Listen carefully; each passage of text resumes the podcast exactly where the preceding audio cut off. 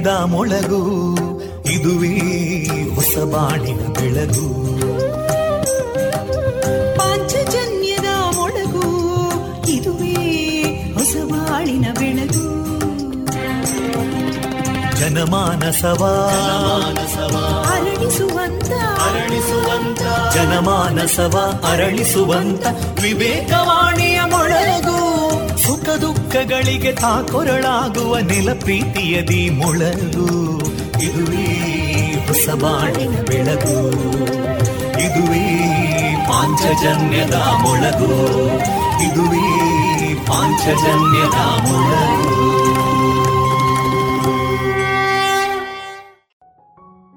ಆತ್ಮೀಯ ಪಾಂಚಜನ್ಯದ ಶ್ರೋತೃ ಬಾಂಧವರೆಲ್ಲರಿಗೂ ಪ್ರೀತಿಪೂರ್ವಕ ನಮಸ್ಕಾರಗಳೊಂದಿಗೆ ನೀವು ಕೇಳ್ತಾ ಇದ್ದೀರಾ ವಿವೇಕಾನಂದ ವಿದ್ಯಾವರ್ಧಕ ಸಂಘ ಪ್ರವರ್ತಿತ ಸಮುದಾಯ ಬಾನುಲಿ ಕೇಂದ್ರ radio Panchajanya ninety point eight F ಇದು ಜೀವ ಜೀವದ ಸ್ವರ ಸಂಚಾರ. ಕೇಳುಗ ಬಾಂಧವರೆಲ್ಲರ ಜೊತೆಗಿನ ನನ್ನ ಧ್ವನಿ ತೇಜಸ್ವಿ ರಾಜೇಶ್. ಫೆಬ್ರವರಿ ಇಪ್ಪತ್ತ ಮೂರು, ಗುರುವಾರ ಎಲ್ಲರಿಗೂ ಶುಭವನ್ನು ತಂದುಕೊಡಲಿ ಎಂದು ಹಾರೈಸಿದ ಕೇಳುಗರೆ, ನಾವು ಎಲ್ಲಿ ಹುಟ್ಟಬೇಕು ಅನ್ನೋದು ನಮ್ಮ ಕೈಯಲ್ಲಿ ಇರೋದಿಲ್ಲ. ಎಲ್ಲಿಗೆ ಮುಟ್ಟಬೇಕು ಅನ್ನೋದು ಮಾತ್ರವೇ ನಮ್ಮ ಕೈಯಲ್ಲಿ ಇರುತ್ತದೆ ಎನ್ನುವ ಸಾರ್ಥಕ ಬದುಕಿಗೊಂದು ಉತ್ತಮ ಸಂದೇಶದ ಮಾಹಿತಿಯನ್ನು ತಮ್ಮೊಂದಿಗೆ ಹಂಚಿಕೊಳ್ಳುತ್ತಾ ಆತ್ಮೀಯ ಶ್ರೋತೃ ಬಾಂಧವರೇ, ನಮ್ಮ ನಿಲಯದಿಂದ ಈ ದಿನ ಪ್ರಸಾರಗೊಳ್ಳಲಿರುವಂತಹ ಕಾರ್ಯಕ್ರಮದ ವಿವರಗಳು ಇಂತಿದೆ. ಮೊದಲಿಗೆ ಶ್ರೀದೇವರ ಭಕ್ತಿಯ ಸ್ತುತಿ. ಸುಬುದ್ದಿ ದಾಮೋದರ ದಾಸ್ ಅವರಿಂದ ಶ್ರೀಮದ್ ಭಾಗವತಾಮೃತ ಬಿಂದು. ದೇಶ ರಕ್ಷಣೆ, ನಮ್ಮ ಹೊಣೆ. ಮೂವತ್ತ ಏಳನೆಯ ಸರಣಿ ಕಾರ್ಯಕ್ರಮದಲ್ಲಿ ಶ್ರೀಯುತ ಗೋಪಾಲಕೃಷ್ಣ ಅವರ ಯೋಧ ವೃತ್ತಿಯ ಅನುಭವದ ಮಾತುಕತೆ, ಕೊನೆಯಲ್ಲಿ ಸುಮಧುರ ಮಧುರ ಗೀತೆಗಳು ಪ್ರಸಾರಗೊಳ್ಳಲಿದೆ.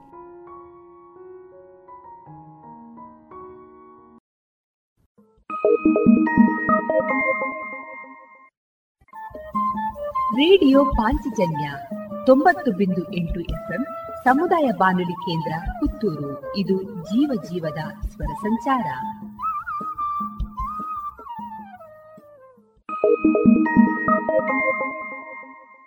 ಇದೀಗ ಶ್ರೀದೇವರ ಭಕ್ತಿಯ ಸ್ತುತಿಯನ್ನ ಆಲಿಸೋಣ.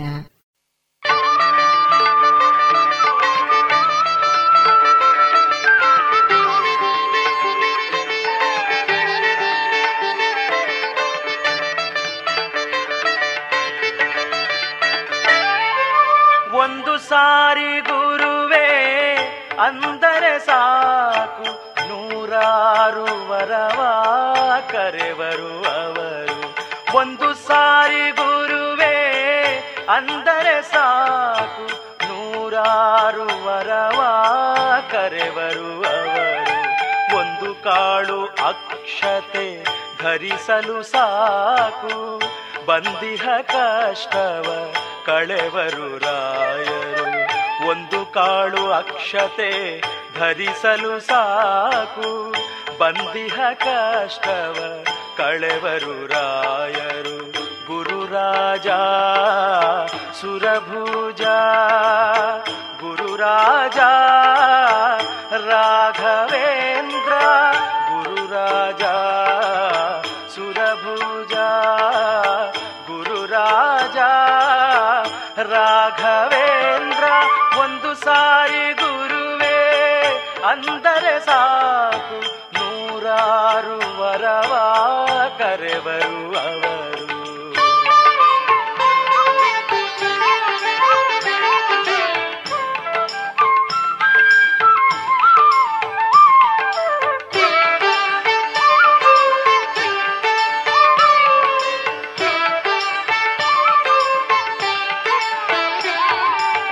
ಮಡಿಲಿನ ಮಕ್ಕಳ ಪಾಲಿಸೋ ಮಾತೆ, ಮಮತೆಯ ಮೂರ್ತಿಯೇ ಶ್ರೀ ಗುರುರಾಜ. ಮಡಿಲಿನ ಮಕ್ಕಳ ಪಾಲಿಸೋ ಮಾತೆ, ಮಮತೆಯ ಮೂರ್ತಿಯೇ ಶ್ರೀ ಗುರುರಾಜ.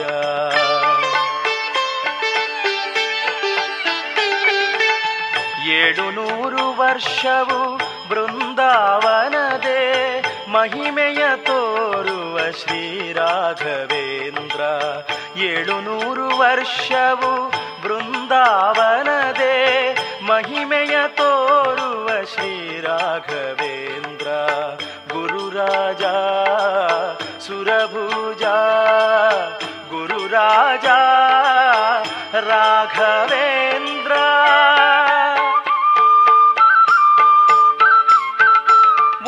ಸಾರಿ ಗುರುವೇ ಅಂದರೆ ಸಾಕು ನೂರಾರು ವರವ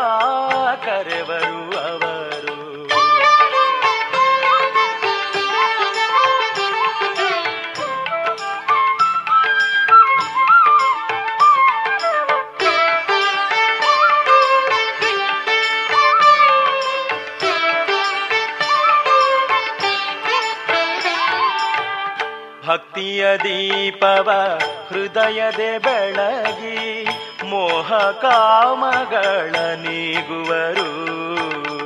ಭಕ್ತಿಯ ದೀಪವ ಹೃದಯದೆ ಬೆಳಗಿ ಮೋಹ ಕಾಮಗಳ ನೀಗುವರು.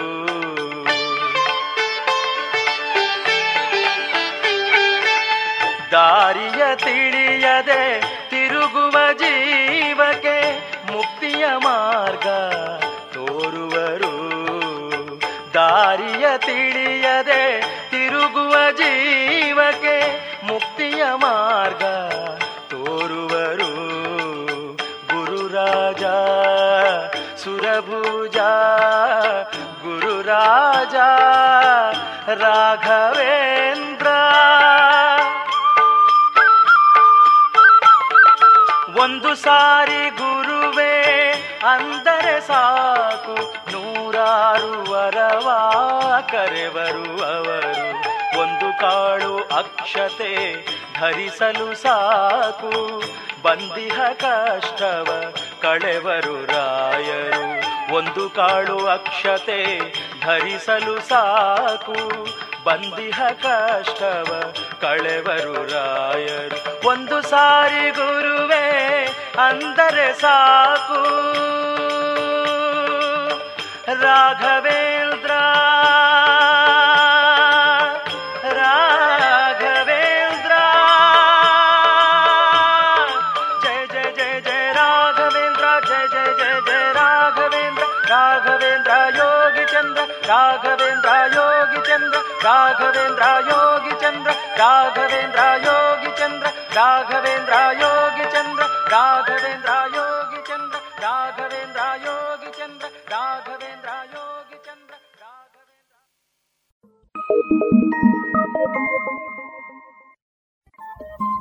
ರೇಡಿಯೋ ಪಾಂಚಜನ್ಯ ತೊಂಬತ್ತು ಬಿಂದು ಎಂಟು ಎಫ್ಎಂ ಸಮುದಾಯ ಬಾನುಲಿ ಕೇಂದ್ರ ಪುತ್ತೂರು. ಇದು ಜೀವ ಜೀವದ ಸ್ವರ ಸಂಚಾರ.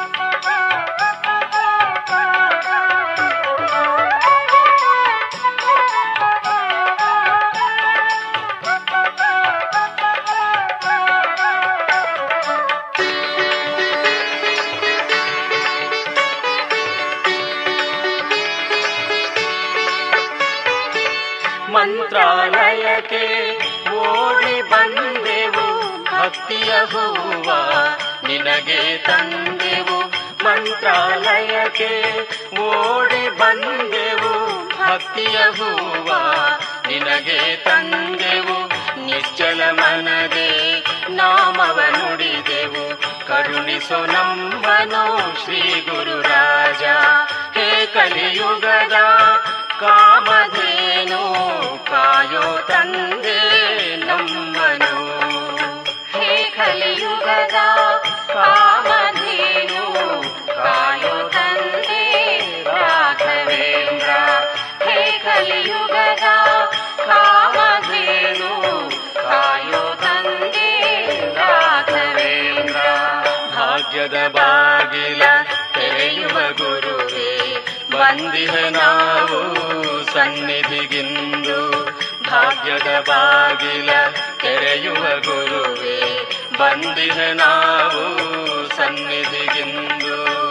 ಹೇ ಕಲಿಯುಗದ ಕಾಮಧೇನು, ಕಾಯೋ ತಂದೆ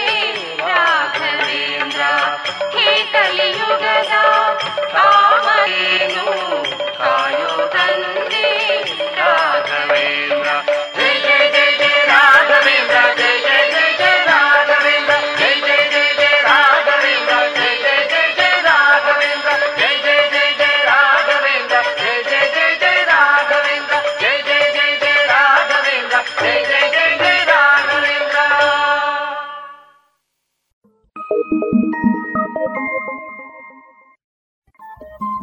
ರೇಡಿಯೋ ಪಾಂಚಜನ್ಯ ತೊಂಬತ್ತು ಬಿಂದು ಎಂಟು ಎಫ್ಎಂ ಸಮುದಾಯ ಬಾನುಲಿ ಕೇಂದ್ರ ಪುತ್ತೂರು. ಇದು ಜೀವ ಜೀವದ ಸ್ವರ ಸಂಚಾರ.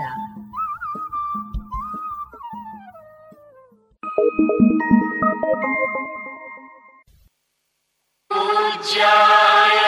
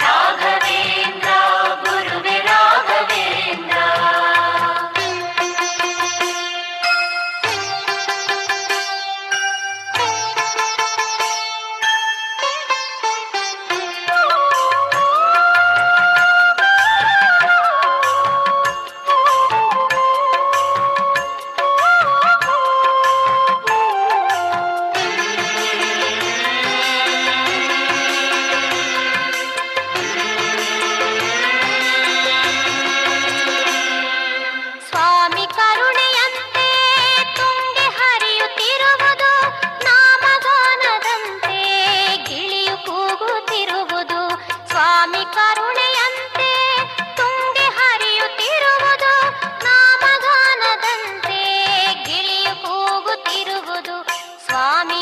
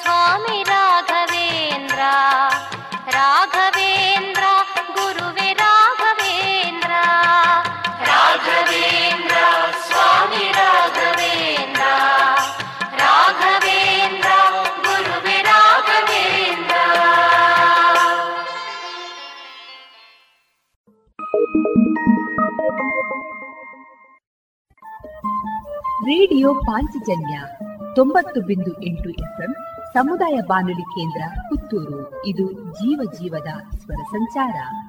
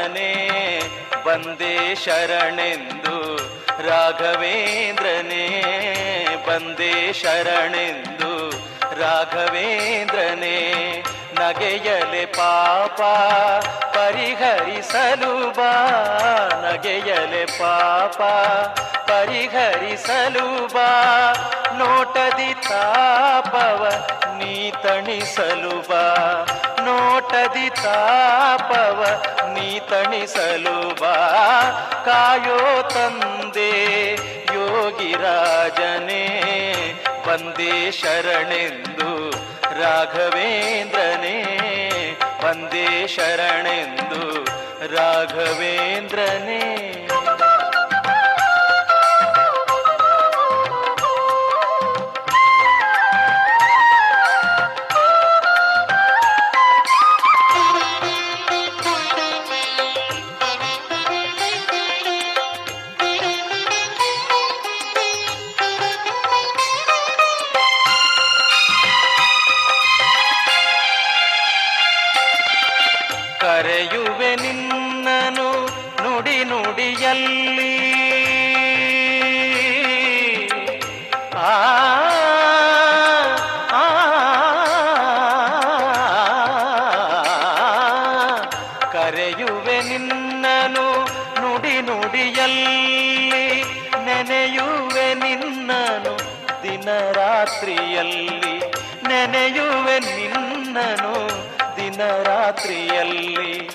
ಮೊರೆಯನು ಕೇಳುತ್ತ, ಕೊರಗನು ಅಳಿಸು. ಮೊರೆಯನು ಕೇಳುತ್ತ, ಕೊರಗನು ಅಳಿಸು. ಜನುಮದ ಪಾಪದ ಹೊರೆಯನು ಇಳಿಸು. ಜನುಮದ ಪಾಪದ ಹೊರೆಯನು ಇಳಿಸು. ತಾಯೋ ತಂದೆ, ಯೋಗಿರಾಜನೇ ರಾಘವೇಂದ್ರನೇ ವಂದೇ ಶರಣೆಂದು ರಾಘವೇಂದ್ರನೇ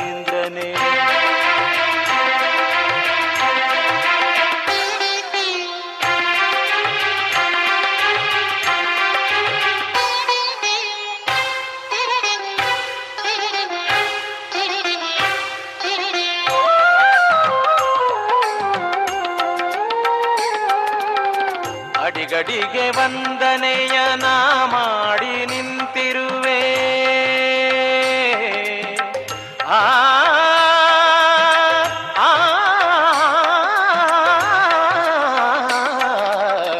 ಅಡಿಗಡಿಗೆ ವಂದನೆಯ ನಾ ಮಾಡಿ ನಿಂತಿರುವೆ ಗುಡಿಯನು ಪ್ರದಕ್ಷಿಣೆ ಮಾಡುತ್ತ ಬಂದಿರುವೆ ಗುಡಿಯನು ಪ್ರದಕ್ಷಿಣೆ ಮಾಡುತ್ತ ಬಂದಿರುವೆ, ಮಾಡಿರುವೆ ನಿನ್ನ ಪ್ರಸಾದದ ಸೇವನೆ, ಮಾಡಿರುವೆ ನಿನ್ನ ಪ್ರಸಾದದ ಸೇವನೆ.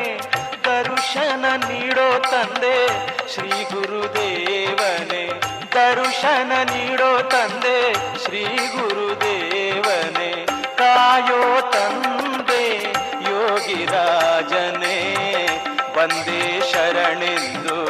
ರಾಘವೇಂದ್ರನೇ ಬಂದೇ ಶರಣೆಂದು ರಾಘವೇಂದ್ರನೇ.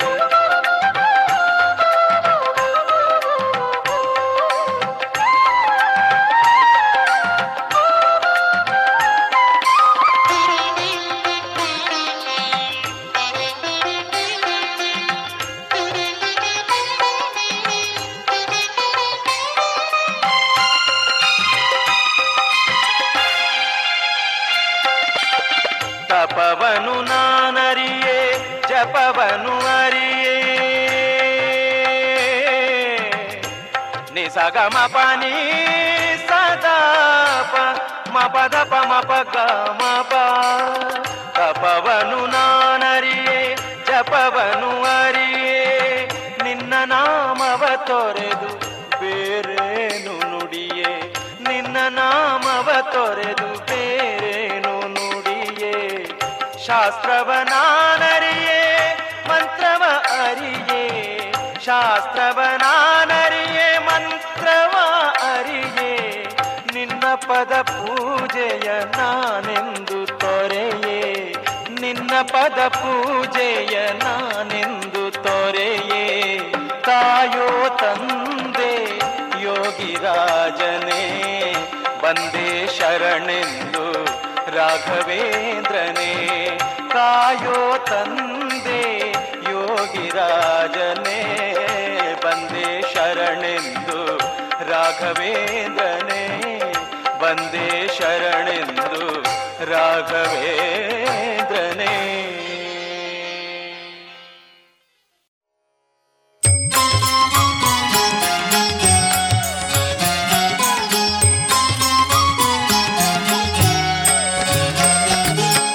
ತಪ್ಪು ನೋಡದೆ ಬಂದೆಯ? ಎನ್ನಯ ತಂದೆ ಕಪ್ಪು ನೋಡದೆ ಬಂದೆಯ? ಎನ್ನಯ ತಂದೆ ಅಪ್ಪ ತಿರು ವೆಂಕಟೇಶ ನಿರ್ದೋಷನೇ. ಅಪ್ಪತಿರು ವೆಂಕಟೇಶ ನಿರ್ದೋಷನೇ. ತಪ್ಪು ನೋಡದೆ ಬಂದೆಯ? ಎನ್ನಯ ತಂದೆ, ತಪ್ಪು ನೋಡದೆ ಬಂದೆಯ? ಎನ್ನಯ ತಂದೆ.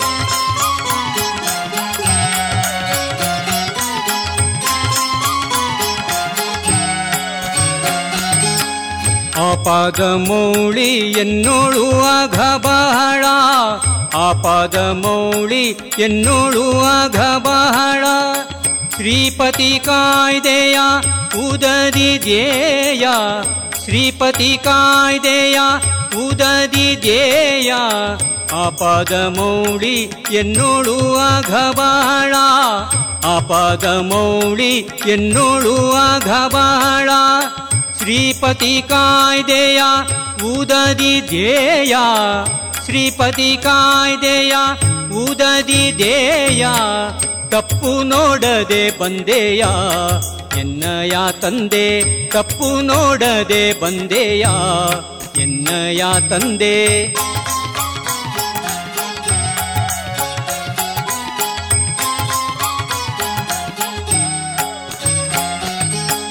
ಜಗದಘಹರನೆಂಬೋ ನಿನ್ನಯ ಬಿರುದು ಜಗದಘಹರನೆಂಬೋ ನಿನ್ನಯ ಬೀರುದು ತ್ರಿಗುಣಾತೀತನೆ ರಾಮ. ತ್ರಿಗುಣಾತೀತನೆ ರಾಮ.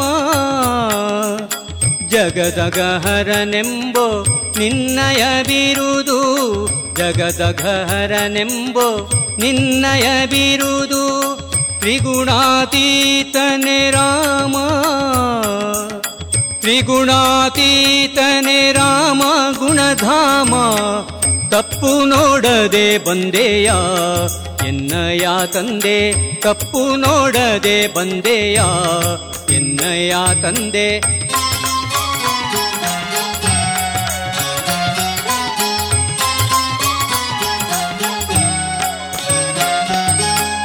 ಇನ್ನೆನ್ನ ಕಲುಷ ವಾರಿಸೋ ಭವತಾರಿಸೋ ಇನ್ನೆನ್ನ ಕಲುಷ ವಾರಿಸೋ ಭವತಾರಿಸೋ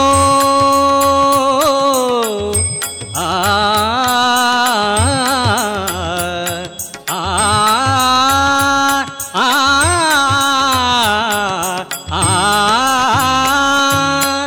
ಇನ್ನೆನ್ನ ಕಲುಷ ವಾರಿಸೋ ಭವತಾರಿಸೋ ಇನ್ನೆನ್ನ ಕರುಷ ವಾರಿಸೋ ಭವತಾರಿಸೋ ಪ್ರಸನ್ನ ವೆಂಕಟರಮಣ ಭಯ ಶಮನ. ಪ್ರಸನ್ನ ವೆಂಕಟರಮಣ ಭಯ ಶಮನ. ತಪ್ಪು ನೋಡದೆ ಬಂದೆಯ, ಎನ್ನಯ ತಂದೆ. ತಪ್ಪು ನೋಡದೆ ಬಂದೆಯ, ಎನ್ನಯ ತಂದೆ. ಅಪ್ಪ ತಿರು ವೆಂಕಟೇಶ ನಿರ್ದೋಷನೇ. ಅಪ್ಪತಿರು ವೆಂಕಟೇಶ ನಿರ್ದೋಷನೆ ತಪ್ಪು ನೋಡದೆ ಬಂದೆಯ ಎನ್ನಯ ತಂದೆ ತಪ್ಪು ನೋಡದೆ ಬಂದೆಯ ತಪ್ಪು ನೋಡದೆ ಬಂದೆಯ ತಪ್ಪು ನೋಡದೆ ಬಂದೆಯ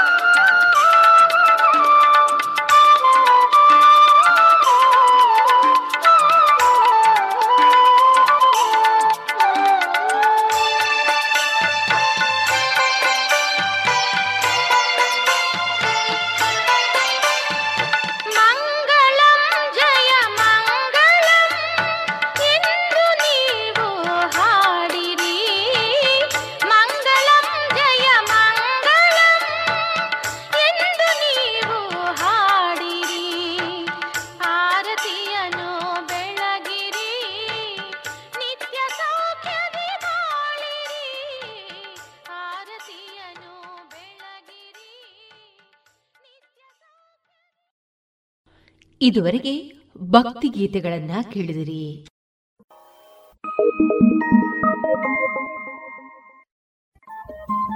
ರೇಡಿಯೋ ಪಾಂಚಜನ್ಯ ತೊಂಬತ್ತು ಬಿಂದು ಎಂಟು ಎಫ್ಎಂ ಸಮುದಾಯ ಬಾನುಲಿ ಕೇಂದ್ರ ಪುತ್ತೂರು. ಇದು ಜೀವ ಜೀವದ ಸ್ವರ ಸಂಚಾರ.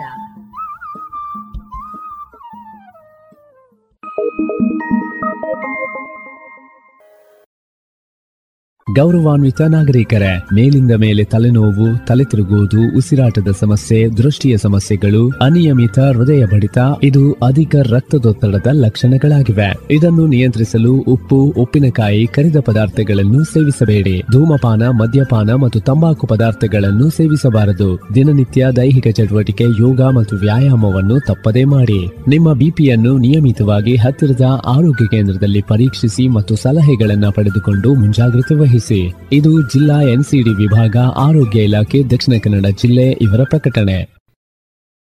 ಮಹಿಳೆಯರ ಅಚ್ಚುಮೆಚ್ಚಿನ ಆಧುನಿಕ ವಿನ್ಯಾಸದ ಒಳ ಉಡುಪುಗಳ ಸಂಸ್ಥೆ ಲಶ್ ಫ್ಯಾಷನ್. ಇದೀಗ ಎರಡನೇ ಶಾಖೆ ಮಾರ್ಚ್ ಹತ್ತರಂದು ಜಿಎಲ್ ಒನ್ ಮಾಲ್ನಲ್ಲಿ ಶುಭಾರಂಭಗೊಳ್ಳಲಿದೆ. ಸೀರೆ, blouse, lehenga, uniform, nighty, suitings sports ಡ್ರೆಸ್ಗಳಿಗೆ ಮತ್ತಷ್ಟು ಹೊಸ ವಿನ್ಯಾಸದೊಂದಿಗೆ ಹೊಂದುವಂತಹ ಒಳ ಉಡುಪುಗಳು ಮಹಿಳೆಯರಿಗೆ ಇನ್ನೂ ಪ್ರಿಯವಾಗಲಿದೆ. Lush Fashion GL One Mall ಹಾಗೂ ಲಶ್ ಫ್ಯಾಷನ್ ಇನ್ಸೈಡ್ ಕೋಟ್ ರಸ್ತೆ, ಪುತ್ತೂರು. ಇದೀಗ ನಿಮಗಾಗಿ ಯೂನಿಯನ್ ಬ್ಯಾಂಕ್ ಆಫ್ ಇಂಡಿಯಾ ನೀಡುತ್ತಿದೆ. ಟರ್ಮ್ ಡೆಪಾಸಿಟ್ನ ಮೇಲೆ ಅತಿ ಹೆಚ್ಚಿನ ಬಡ್ಡಿ. ಎಂಟು ನೂರು ದಿನದ ಡೆಪಾಸಿಟ್ ಮೇಲೆ ಸೂಪರ್ ಹಿರಿಯ ನಾಗರಿಕರಿಗೆ ಎಂಟು ಪಾಯಿಂಟ್ ಸೊನ್ನೆ ಐದು ಪರ್ಸೆಂಟ್ ಬಡ್ಡಿ ಹಿರಿಯ ನಾಗರಿಕರಿಗೆ ಏಳು ಪಾಯಿಂಟ್ ಎಂಟು ಸೊನ್ನೆ ಪರ್ಸೆಂಟ್ ಬಡ್ಡಿ ಹಾಗೂ ಇತರ ನಾಗರಿಕರಿಗೆ ಏಳು ಪಾಯಿಂಟ್ ಮೂರು ಸೊನ್ನೆ ಪರ್ಸೆಂಟ್ ಬಡ್ಡಿ. ಇನ್ನೇ ನಿಮ್ಮ ಹತ್ತಿರದ ಯೂನಿಯನ್ ಬ್ಯಾಂಕ್ ಆಫ್ ಇಂಡಿಯಾ ಶಾಖೆಗೆ ಭೇಟಿ ಕೊಡಿ. ಒಳ್ಳೆಯ ಜನ ಒಳ್ಳೆಯ bank Union Bank of India. Union Bank of India.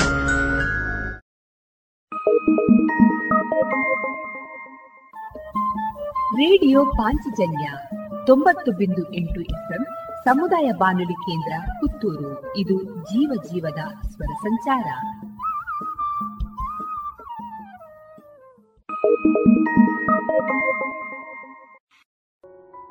ಇನ್ನು ಮುಂದೆ ಕೇಳಿ ಶ್ರೀಮದ್ ಭಾಗವತಾಮೃತ ಬಿಂದು. ವಾಚಿಸುವವರು ಸುಬುದ್ದಿ ದಾಮೋದರ ದಾಸ್. ಈ ಕಾರ್ಯಕ್ರಮದ ಪ್ರಸ್ತುತಿ ಇಸ್ಕಾನ್ ಶ್ರೀ ಶ್ರೀ ರಾಧಾ ಗೋವಿಂದ ಮಂದಿರ, ಮಂಗಳೂರು. ಹರೇ ಕೃಷ್ಣ. ಎಲ್ಲ ಕೇಳುಗರಿಗೂ ಶ್ರೀಮದ್ ಭಾಗವತದ ಅಧ್ಯಯನಕ್ಕೆ ಸ್ವಾಗತ. ಶ್ರೀಮದ್ ಭಾಗವತದ ನಾಲ್ಕನೆಯ ಸ್ಕಂದದಲ್ಲಿ ಬರುವಂತಹ ಧ್ರುವ ಮಹಾರಾಜನ ಕಥೆಯನ್ನು ನಾವು ಕೇಳುತ್ತಿದ್ದೇವೆ. ಭಗವಂತನನ್ನು ಸಾಕ್ಷಾತ್ಕರಿಸಿಕೊಳ್ಳುವಂತಹ ಉದ್ದೇಶದಿಂದ ತಪಸ್ಸನ್ನಾಚರಿಸಲು ನಿರ್ಧರಿಸಿದಂತಹ ಐದು ವರ್ಷದ ಧ್ರುವ ಮಹಾರಾಜನು ತನ್ನ ಗುರುಗಳಾದಂತಹ ನಾರದ ಮುನಿಗಳ ಕೃಪೆಗೆ ಪಾತ್ರನಾದನು. ನಾರದ ಮುನಿಗಳ ಆದೇಶದಂತೆ ಆತನು ಮಧುವನದಲ್ಲಿ ತಪಸ್ಸನ್ನಾಚರಿಸಲು ನಿರ್ಧರಿಸಿದನು. ನಾರದ ಮುನಿಗಳು ದೇವೋತ್ತಮ ಪರಮಪುರುಷನನ್ನು ಆರಾಧಿಸುವಂತೆ ಧ್ರುವನಿಗೆ ಉಪದೇಶ ಮಾಡಿದರು. ಈಗ ನಾರದರು ದೇವೋತ್ತಮ ಪರಮಪುರುಷ ಬಹುಬೇಗ ಪ್ರಸನ್ನನಾಗುವಂತೆ ಹೇಗೆ ಆರಾಧನೆ ಮಾಡಬಹುದು ಎಂಬ ಸ್ಪಷ್ಟವಾದ ಮಾರ್ಗದರ್ಶನವನ್ನು ನೀಡುತ್ತಿದ್ದಾರೆ. ಧ್ರುವ ಮಹಾರಾಜನು ಯಮುನಾ ನದಿಯ ದಂಡೆಯ ಮೇಲಿರುವ ಮಧುವನವೆಂಬ ಹೆಸರಿನ ಅರಣ್ಯಕ್ಕೆ ಹೋಗಿ ಅಲ್ಲಿ ತನ್ನ ಧ್ಯಾನವನ್ನು ಆರಾಧನೆಯನ್ನು ಪ್ರಾರಂಭಿಸಬೇಕೆಂದು ಹೇಳುತ್ತಿದ್ದಾರೆ. ತೀರ್ಥಕ್ಷೇತ್ರಗಳು ಭಕ್ತನಿಗೆ ಆಧ್ಯಾತ್ಮಿಕ ಸಾಧನೆಯನ್ನು ವೇಗವಾಗಿ ಮುಂದುವರಿಸಲು ವಿಶೇಷ ಅನುಕೂಲತೆಗಳನ್ನು ಕಲ್ಪಿಸುತ್ತವೆ. ಭಗವಾನ್ ಶ್ರೀಕೃಷ್ಣನು ಎಲ್ಲೆಲ್ಲೂ ಇದ್ದಾನೆ, ಆದರೆ ಪವಿತ್ರ ಯಾತ್ರಾ ಸ್ಥಳಗಳಲ್ಲಿ ಅವನನ್ನು ಸಮೀಪಿಸುವುದು ಹೆಚ್ಚು ಸುಲಭ. ಏಕೆಂದರೆ ಆ ಸ್ಥಳಗಳಲ್ಲಿ ಮಹಾತ್ಮರಾದ ಸಂತರು, ಋಷಿಗಳು ವಾಸ ಮಾಡುತ್ತಿರುತ್ತಾರೆ. ತನ್ನ ದಿವ್ಯ ಲೀಲೆಗಳ ಮಹಿಮೆಯನ್ನು ಭಕ್ತರು ಎಲ್ಲಿ ಹಾಡುತ್ತಾರೋ ಅಲ್ಲೆಲ್ಲ ತಾನು ನೆಲೆಸಿರುವುದಾಗಿ ಭಗವಾನ್ ಶ್ರೀಕೃಷ್ಣನು ಹೇಳುತ್ತಾನೆ. ಯಾವ ಸ್ಥಳದಲ್ಲಿ ಪರಮಪ್ರಭುವನ್ನು ತಕ್ಷಣವೇ ಸಂಪರ್ಕಿಸಬಹುದೋ ಆ ತೀರ್ಥಕ್ಷೇತ್ರವನ್ನು ಧಾಮ ಎಂಬ ಪದವು ಸೂಚಿಸುತ್ತದೆ. ಎಲ್ಲಾ ತೀರ್ಥಕ್ಷೇತ್ರಗಳಿಗೂ ಕಿರೀಟಪ್ರಾಯವಾಗಿರುವಂತಹದ್ದು ವೃಂದಾವನ. ಮಥುರಾ ಜಿಲ್ಲೆಯ ವೃಂದಾವನ ಪರಿಸರದಲ್ಲಿ ಇರುವಂತಹ ಮಧುವನವು ಅತ್ಯಂತ ಪವಿತ್ರವಾದಂತಹ ಸ್ಥಳ. ಅನೇಕ ಸಂತರು, ಮಹಾತ್ಮರು ಅಲ್ಲಿ ನೆಲೆಸಿ ಭಗವಂತನ ಭಕ್ತಿ ಸೇವೆಯಲ್ಲಿ ತೊಡಗಿದ್ದಾರೆ. ವೃಂದಾವನದಲ್ಲಿ ಒಟ್ಟು ಹನ್ನೆರಡು ಅರಣ್ಯಗಳಿವೆ. ಮಧುವನವು ಅವುಗಳಲ್ಲಿ ಒಂದು. ಯಮುನಾ ನದಿಯ ಪೂರ್ವ ದಂಡೆಯ ಮೇಲೆ ಭದ್ರವನ, ಬಿಲ್ವವನ, ಲೌಹವನ, ಭಾಂಡಿರವನ ಮತ್ತು ಮಹಾವನಗಳು ಎಂಬ ಐದು ಅರಣ್ಯಗಳಿವೆ. ಪಶ್ಚಿಮ ದಂಡೆಯ ಮೇಲೆ ಏಳು ಅರಣ್ಯಗಳಿವೆ. ಮಧುವನ, ತಾಲವನ, ಕುಮುದವನ, ಬಹುಲಾವನ, ಕಾಮ್ಯವನ, ಖದರಿವನ ಮತ್ತು ವೃಂದಾವನ. ಈ ಹನ್ನೆರಡು ವನಗಳಲ್ಲೂ ಅನೇಕ ಸ್ನಾನಘಟ್ಟಗಳಿವೆ. ಅವುಗಳೆಂದರೆ ಅವಿಮುಕ್ತ, ಅಧಿರೂಢ, ಗುಹ್ಯತೀರ್ಥ, ಪ್ರಯಾಗತೀರ್ಥ ಕನಖಲ ತಿಂದುಕ ತೀರ್ಥ ಸೂರ್ಯತೀರ್ಥ, ವಟಸ್ವಾಮಿ, ಧ್ರುವಘಾಟ, ಋಷಿತೀರ್ಥ, ಮೋಕ್ಷತೀರ್ಥ, ಬುಧತೀರ್ಥ, ಗೋಕರ್ಣ, ಕೃಷ್ಣಗಂಗಾ, ವೈಕುಂಠ, ಅಸಿಕುಂಡ, ಚತುಸಾಮುದ್ರಿಕ ಕೂಪ, ಅಕ್ರೂರತೀರ್ಥ, ಯಾಜ್ಞಿಕ ವಿಪ್ರಸ್ಥಾನ, ಕುಬ್ಜಾಕೂಪ, ರಂಗಸ್ಥಲ, ಮಂಚಸ್ಥಲ, ಮಲ್ಲಯುದ್ಧಸ್ಥಾನ, ದಶಾಶ್ವಮೇಧ. ಈ ರೀತಿ ಇಪ್ಪತ್ತ ನಾಲ್ಕು ಸ್ನಾನಘಟ್ಟಗಳನ್ನು ಹೆಸರಿಸಲಾಗಿದೆ. ಧ್ರುವ ಮಹಾರಾಜನು ತಪಸ್ಸು ಮಾಡಿದಂತಹ ಸ್ಥಳವನ್ನು ಧ್ರುವಘಾಟ ಎಂದು ಕರೆಯುತ್ತಾರೆ. ಇಲ್ಲಿ ಸುಂದರವಾದ ಹೂವು ಹಣ್ಣುಗಳನ್ನು ಕೊಡುವ ಮರಗಳಿವೆ. ಧ್ರುವ ಮಹಾರಾಜನು ಇಲ್ಲಿಯೇ ಎತ್ತರವಾದ ಒಂದು ಸ್ಥಳದಲ್ಲಿ ಉಗ್ರವಾದ ತಪಸ್ಸನ್ನು ಮಾಡಿದುದರಿಂದ ಈ ಸ್ಥಳವು ಬಹಳ ಪ್ರಸಿದ್ಧವಾಗಿದೆ. ನಾರದ ಮುನಿಗಳು ಧ್ರುವನಿಗೆ ತಮ್ಮ ಉಪದೇಶವನ್ನು ಮುಂದುವರಿಸಿದರು. ನಿನ್ನ ಆಸನದಲ್ಲಿ ಕುಳಿತು ಮೂರು ಬಗೆಯ ಪ್ರಾಣಾಯಾಮಗಳನ್ನು ಮಾಡು. ಅದರ ಮೂಲಕ ಕ್ರಮೇಣ ಪ್ರಾಣವಾಯು, ಮನಸ್ಸು ಮತ್ತು ಇಂದ್ರಿಯಗಳನ್ನು ನಿಯಂತ್ರಿಸು. ಎಲ್ಲ ಬಗೆಯ ಲೌಕಿಕ ಕಶ್ಮಲಗಳ ಸೋಂಕನ್ನು ಕಳೆದುಕೋ. ಅಪಾರ ಸಹನೆಯಿಂದ ದೇವೋತ್ತಮ ಪರಮಪುರುಷನನ್ನು ಕುರಿತು ಧ್ಯಾನಿಸಲು ತೊಡಗು. ಚಂಚಲವಾದ ಮನಸ್ಸನ್ನು ತಡೆಯಲು ಉಸಿರಾಟದ ನಿಯಂತ್ರಣಕ್ಕೆ ಹೆಚ್ಚು ಒತ್ತು ಕೊಡಲಾಗಿದೆ. ಮನಸ್ಸು ಸಹಜವಾಗಿಯೇ ಹೊಯ್ದಾಡುವಂತಹದು, ಏಕೆಂದರೆ ಅದರ ಸ್ವರೂಪವೇ ಚಂಚಲತೆ. ಆದರೆ ಅದನ್ನು ಹತೋಟಿಯಲ್ಲಿ ಇಟ್ಟುಕೊಳ್ಳಲೆಂದೇ ರೂಪಿಸಿದ ಪ್ರಾಣಾಯಾಮ ವಿಧಿಗಳಿವೆ. ಭಗವಂತನ ಪವಿತ್ರ ನಾಮವನ್ನು ಜಪಿಸುವುದರಿಂದ ಮನಸ್ಸನ್ನು ನೇರವಾಗಿ ಭಗವಂತನ ಚರಣ ಕಮಲಗಳ ಮೇಲೆ ನೆಲೆಗೊಳಿಸಲು ಸಾಧ್ಯ. ಹರೇ ಕೃಷ್ಣ ಹರೇ ಕೃಷ್ಣ ಕೃಷ್ಣ ಕೃಷ್ಣ, ಹರೇ ಹರೇ ಹರೇ ರಾಮ ಹರೇ ರಾಮ ರಾಮ ರಾಮ, ಹರೇ ಹರೇ ಎಂದು ಜಪಿಸುವುದರಿಂದ ಭಕ್ತನು ತಕ್ಷಣವೇ ಧ್ವನಿಕಂಪನಗಳ ಮೇಲೆ ಮನಸ್ಸನ್ನು ಕೇಂದ್ರೀಕರಿಸುತ್ತಾನೆ. ಏಕಾಗ್ರತೆಯಿಂದ ಭಗವಂತನ ಚರಣಕಮಲಗಳನ್ನು ಕುರಿತು ಯೋಚಿಸುತ್ತಾನೆ.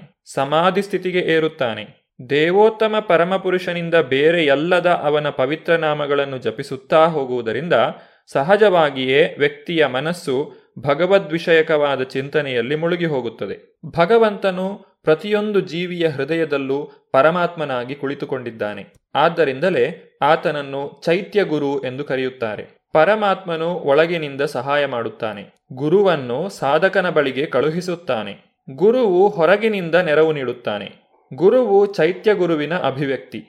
ಲೌಕಿಕ ವಸ್ತುಗಳನ್ನು ಕುರಿತ ಆಲೋಚನೆಗಳನ್ನು ಕಳೆದುಕೊಳ್ಳುವ ಪ್ರಕ್ರಿಯೆಗೆ ಪ್ರತ್ಯಾಹಾರ ಎಂದು ಹೆಸರು. ಎಲ್ಲ ರೀತಿಯ ಲೌಕಿಕ ಚಿಂತನೆಗಳಿಂದಲೂ ಕಾರ್ಯಗಳಿಂದಲೂ ವಿಮುಕ್ತನಾಗುವುದನ್ನು ಇದು ಸೂಚಿಸುತ್ತದೆ.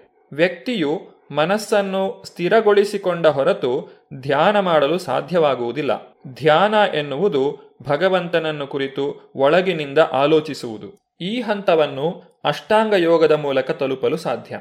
ಹಾಗೆಯೇ ಪ್ರಸ್ತುತ ಯುಗಕ್ಕಾಗಿ ಹೇಳಿರುವಂತಹ ಭಗವಂತನ ಪವಿತ್ರ ನಾಮವನ್ನು ಅವಿರತವಾಗಿ ಜಪಿಸುವುದರಿಂದಲೂ ಇದನ್ನು ಸಾಧಿಸಬಹುದು. ಇಲ್ಲಿ ನಿಜವಾದ ಲಕ್ಷ್ಯವು ದೇವೋತ್ತಮ ಪರಮಪುರುಷನನ್ನು ಕುರಿತು ಏಕಾಗ್ರತೆಯಿಂದ ಧ್ಯಾನಿಸುವುದು. ಭಗವಂತನ ಮುಖವು ನಿತ್ಯ ಸುಂದರವಾಗಿದೆ, ಪ್ರಸನ್ನವಾಗಿದೆ. ಆತನು ಭಕ್ತರಿಗೆ ವರಗಳನ್ನು ಅನುಗ್ರಹಿಸಲು ಸದಾ ಸಿದ್ಧನಾಗಿರುತ್ತಾನೆ. ಅವನ ಕಣ್ಣುಗಳು ಸುಂದರವಾದ ಹುಬ್ಬುಗಳು, ಸ್ವಲ್ಪ ಎತ್ತರವಾದ ಮೂಗು, ಅಗಲವಾದ ಹಣೆ, ಇವೆಲ್ಲವೂ ಮನೋಹರವಾಗಿದೆ. ಭಗವಂತನ ರೂಪವು ಸದಾ ತಾರುಣ್ಯದಲ್ಲಿದೆ. ಅವನ ದೇಹದ ಪ್ರತಿಯೊಂದು ಅಂಗವು, ಪ್ರತಿಯೊಂದು ಭಾಗವು ಸೂಕ್ತವಾದ ರೀತಿಯಲ್ಲಿ ರೂಪುಗೊಂಡಿದೆ. ಅವುಗಳಲ್ಲಿ ಯಾವ ದೋಷವೂ ಇಲ್ಲ.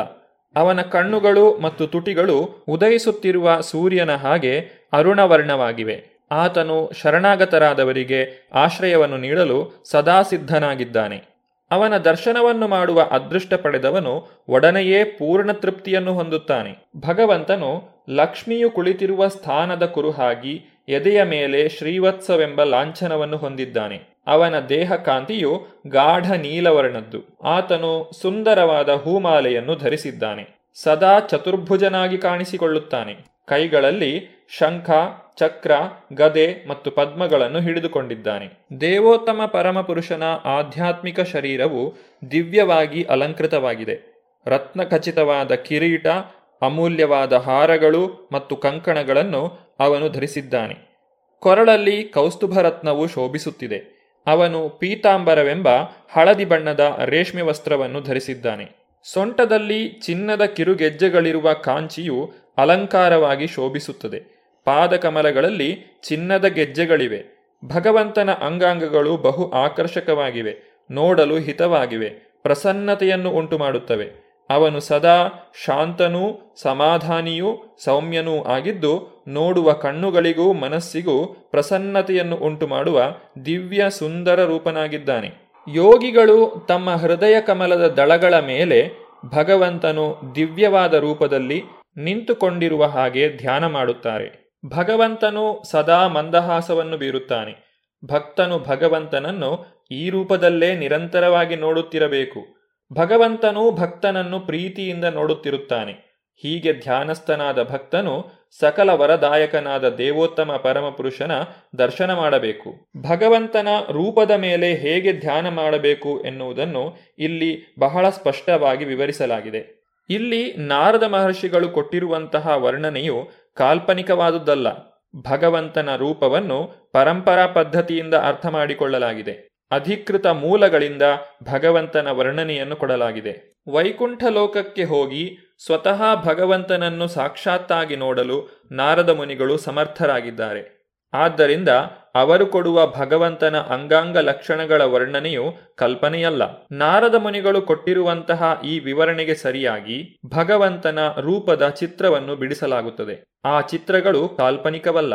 ಭಗವಂತನನ್ನು ಸಾಕ್ಷಾತ್ತಾಗಿ ನೋಡುವ ಮತ್ತು ಅವನ ಅಂಗಾಂಗಗಳನ್ನು ವರ್ಣಿಸುವ ನಾರದ ಮಹರ್ಷಿಗಳು ಕೊಡುವ ರೀತಿಯಲ್ಲಿ ಅದು ನಮಗೆ ದೊರಕಿದೆ. ಅವುಗಳನ್ನು ಸ್ವೀಕರಿಸಿ ವರ್ಣಚಿತ್ರವಾಗಿ ಬರೆದರೆ ಅದು ಖಂಡಿತವಾಗಿಯೂ ಕಾಲ್ಪನಿಕ ಚಿತ್ರವಲ್ಲ. ಯಾರು ಭಗವಂತನ ನಿತ್ಯ ಮಂಗಳ ರೂಪದ ಮೇಲೆ ಮನಸ್ಸನ್ನು ನೆಲೆಗೊಳಿಸಿ ಧ್ಯಾನ ಮಾಡುತ್ತಾನೆಯೋ ಅವನು ಬಹುಬೇಗನೆ ಎಲ್ಲ ಬಗೆಯ ಭೌತ ಕಶ್ಮಲಗಳನ್ನು ಕಳೆದುಕೊಳ್ಳುತ್ತಾನೆ. ಈ ರೀತಿಯ ಸ್ಥಿರವಾದ ಧ್ಯಾನವನ್ನು ಸಮಾಧಿ ಎಂದು ಕರೆಯಲಾಗುತ್ತದೆ. ಭಗವಂತನ ದಿವ್ಯ ಪ್ರೇಮಯುತ ಸೇವೆಯಲ್ಲಿ ನಿರತನಾದಂತಹ ವ್ಯಕ್ತಿಯು ಈ ಸಮಾಧಿ ಸ್ಥಿತಿಯನ್ನು ಸಾಧಿಸುತ್ತಾನೆ. ಈ ರೀತಿಯಲ್ಲಿ ಭಕ್ತಿಯನ್ನು ಆಚರಿಸುವವನು ಎಂದಿಗೂ ಭಗವತ್ ಸೇವೆಯಿಂದ ವಿಮುಖನಾಗಲು ಸಾಧ್ಯವಿಲ್ಲ. ಮಾನವ ಜೀವನದ ಧ್ಯೇಯ ಸಾಧನೆಯಲ್ಲಿ ಅವನು ಪರಿಪೂರ್ಣನಾಗುವಂತೆ ಅದು ಮಾಡುತ್ತದೆ. ಈ ಬಗೆಯ ಧ್ಯಾನ ಕ್ರಿಯೆಯೊಂದಿಗೆ ಜಪಿಸಬೇಕಾದ ಮಂತ್ರವನ್ನು ಕುರಿತು ಈಗ ನಾರದ ಮುನಿಗಳು ಧ್ರುವನಿಗೆ ತಿಳಿಸಿಕೊಡುತ್ತಿದ್ದಾರೆ. ಓಂ ನಮೋ ಭಗವತೆ ವಾಸುದೇವಾಯ. ಮಂತ್ರೇಣಾನೇನ ದೇವಸ್ಯ ಕುರ್ಯಾದ್ರವ್ಯಮಯೀಂ ಬುಧಃ ಸಪರ್ಯಾಂ ವಿವಿಧೈ ದ್ರವ್ಯೈ ದೇಶಕಾಲವಿಭಾಗವೇತ್ ಓಂ ನಮೋ ಭಗವತೆ ವಾಸುದೇವಾಯ ಇದು ಭಗವಾನ್ ಶ್ರೀಕೃಷ್ಣನನ್ನು ಪೂಜಿಸಲು ಬಳಸುವ ಹನ್ನೆರಡು ಅಕ್ಷರಗಳ ಮಂತ್ರ। ಭಗವಂತನ ಮೂರ್ತಿಯನ್ನು ಸ್ಥಾಪಿಸಿ ಮಂತ್ರದ ಉಚ್ಚಾರಣೆಯೊಂದಿಗೆ ಶಾಸ್ತ್ರಗಳು ವಿಧಿಸಿರುವ ರೀತಿಯಲ್ಲಿ ಹೂವು ಹಣ್ಣುಗಳನ್ನು ಬಗೆ ಬಗೆಯ ಆಹಾರ ಪದಾರ್ಥಗಳನ್ನು ಆತನಿಗೆ ಸಮರ್ಪಿಸಬೇಕು। ಆದರೆ ಇಲ್ಲಿ ದೇಶ, ಕಾಲ, ಸಹಾಯಕ, ಅನುಕೂಲ, ಅನಾನುಕೂಲ ಮೊದಲಾದವುಗಳನ್ನು ಗಮನದಲ್ಲಿ ಇರಿಸಿಕೊಂಡು ಇದನ್ನು ನಡೆಸಬೇಕು. ಭಗವಂತನ ಕುರಿತಾದ ಪೂಜಾ ವಿಧಾನವನ್ನು ನಾವು ಮುಂದಿನ ಸಂಚಿಕೆಯಲ್ಲಿ ನೋಡೋಣ. ಧನ್ಯವಾದಗಳು. ಹರೇ ಕೃಷ್ಣ. ಇದುವರೆಗೆ ಸುಬುದ್ದಿ ದಾಮೋದರ ದಾಸ್ ಅವರಿಂದ ಶ್ರೀಮದ್ ಭಾಗವತಾಮೃತ ಬಿಂದುವನ್ನ ಕೇಳಿದಿರಿ.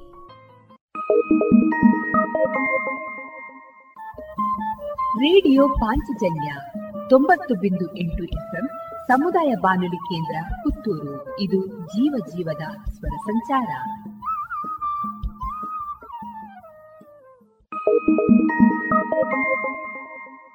Union Bank of India gold loan ಕೃಷಿ ಹಾಗೂ ವ್ಯಾಪಾರ ಉದ್ಯಮಗಳಿಗೆ ಗೋಲ್ಡ್ ಲೋನ್ ಅತಿ ಕಡಿಮೆ ಬಡ್ಡಿದರದಲ್ಲಿ ಪ್ರತಿ ಗ್ರಾಮ್ ಚಿನ್ನದ ಮೇಲೆ ಅತಿ ಹೆಚ್ಚಿನ ಮೊತ್ತದ ಸಾಲ. ಸರಳ ದಾಖಲಾತಿಗಳು ಹಾಗೂ ಶೀಘ್ರ ಮಂಜೂರಾತಿ. ನಿಮ್ಮ ಹತ್ತಿರದ ಯೂನಿಯನ್ ಬ್ಯಾಂಕ್ ಆಫ್ ಇಂಡಿಯಾ ಶಾಖೆಗೆ ಇಂದೇ ಭೇಟಿ ಕೊಡಿ. ಚಿನ್ನದ ಮೇಲಿನ ಸಾಲ ನಿಮ್ಮ ನೆಚ್ಚಿನ ಯೂನಿಯನ್ ಬ್ಯಾಂಕ್ನಲ್ಲಿ ಮಾತ್ರ. ಯೂನಿಯನ್ ಬ್ಯಾಂಕ್ ಆಫ್ ಇಂಡಿಯಾ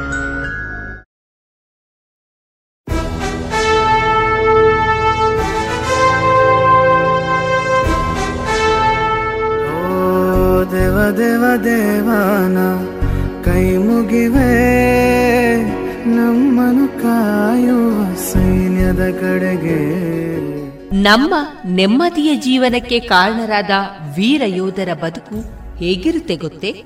ಮಳೆ, ಚಳಿ, ಬಿಸಿಲೆನ್ನದೆ ಗಡಿ ಕಾಯುವ ಸೈನಿಕರ ನಿತ್ಯದ ಸವಾಲುಗಳೇನು ತಿಳಿದಿದೆಯಾ?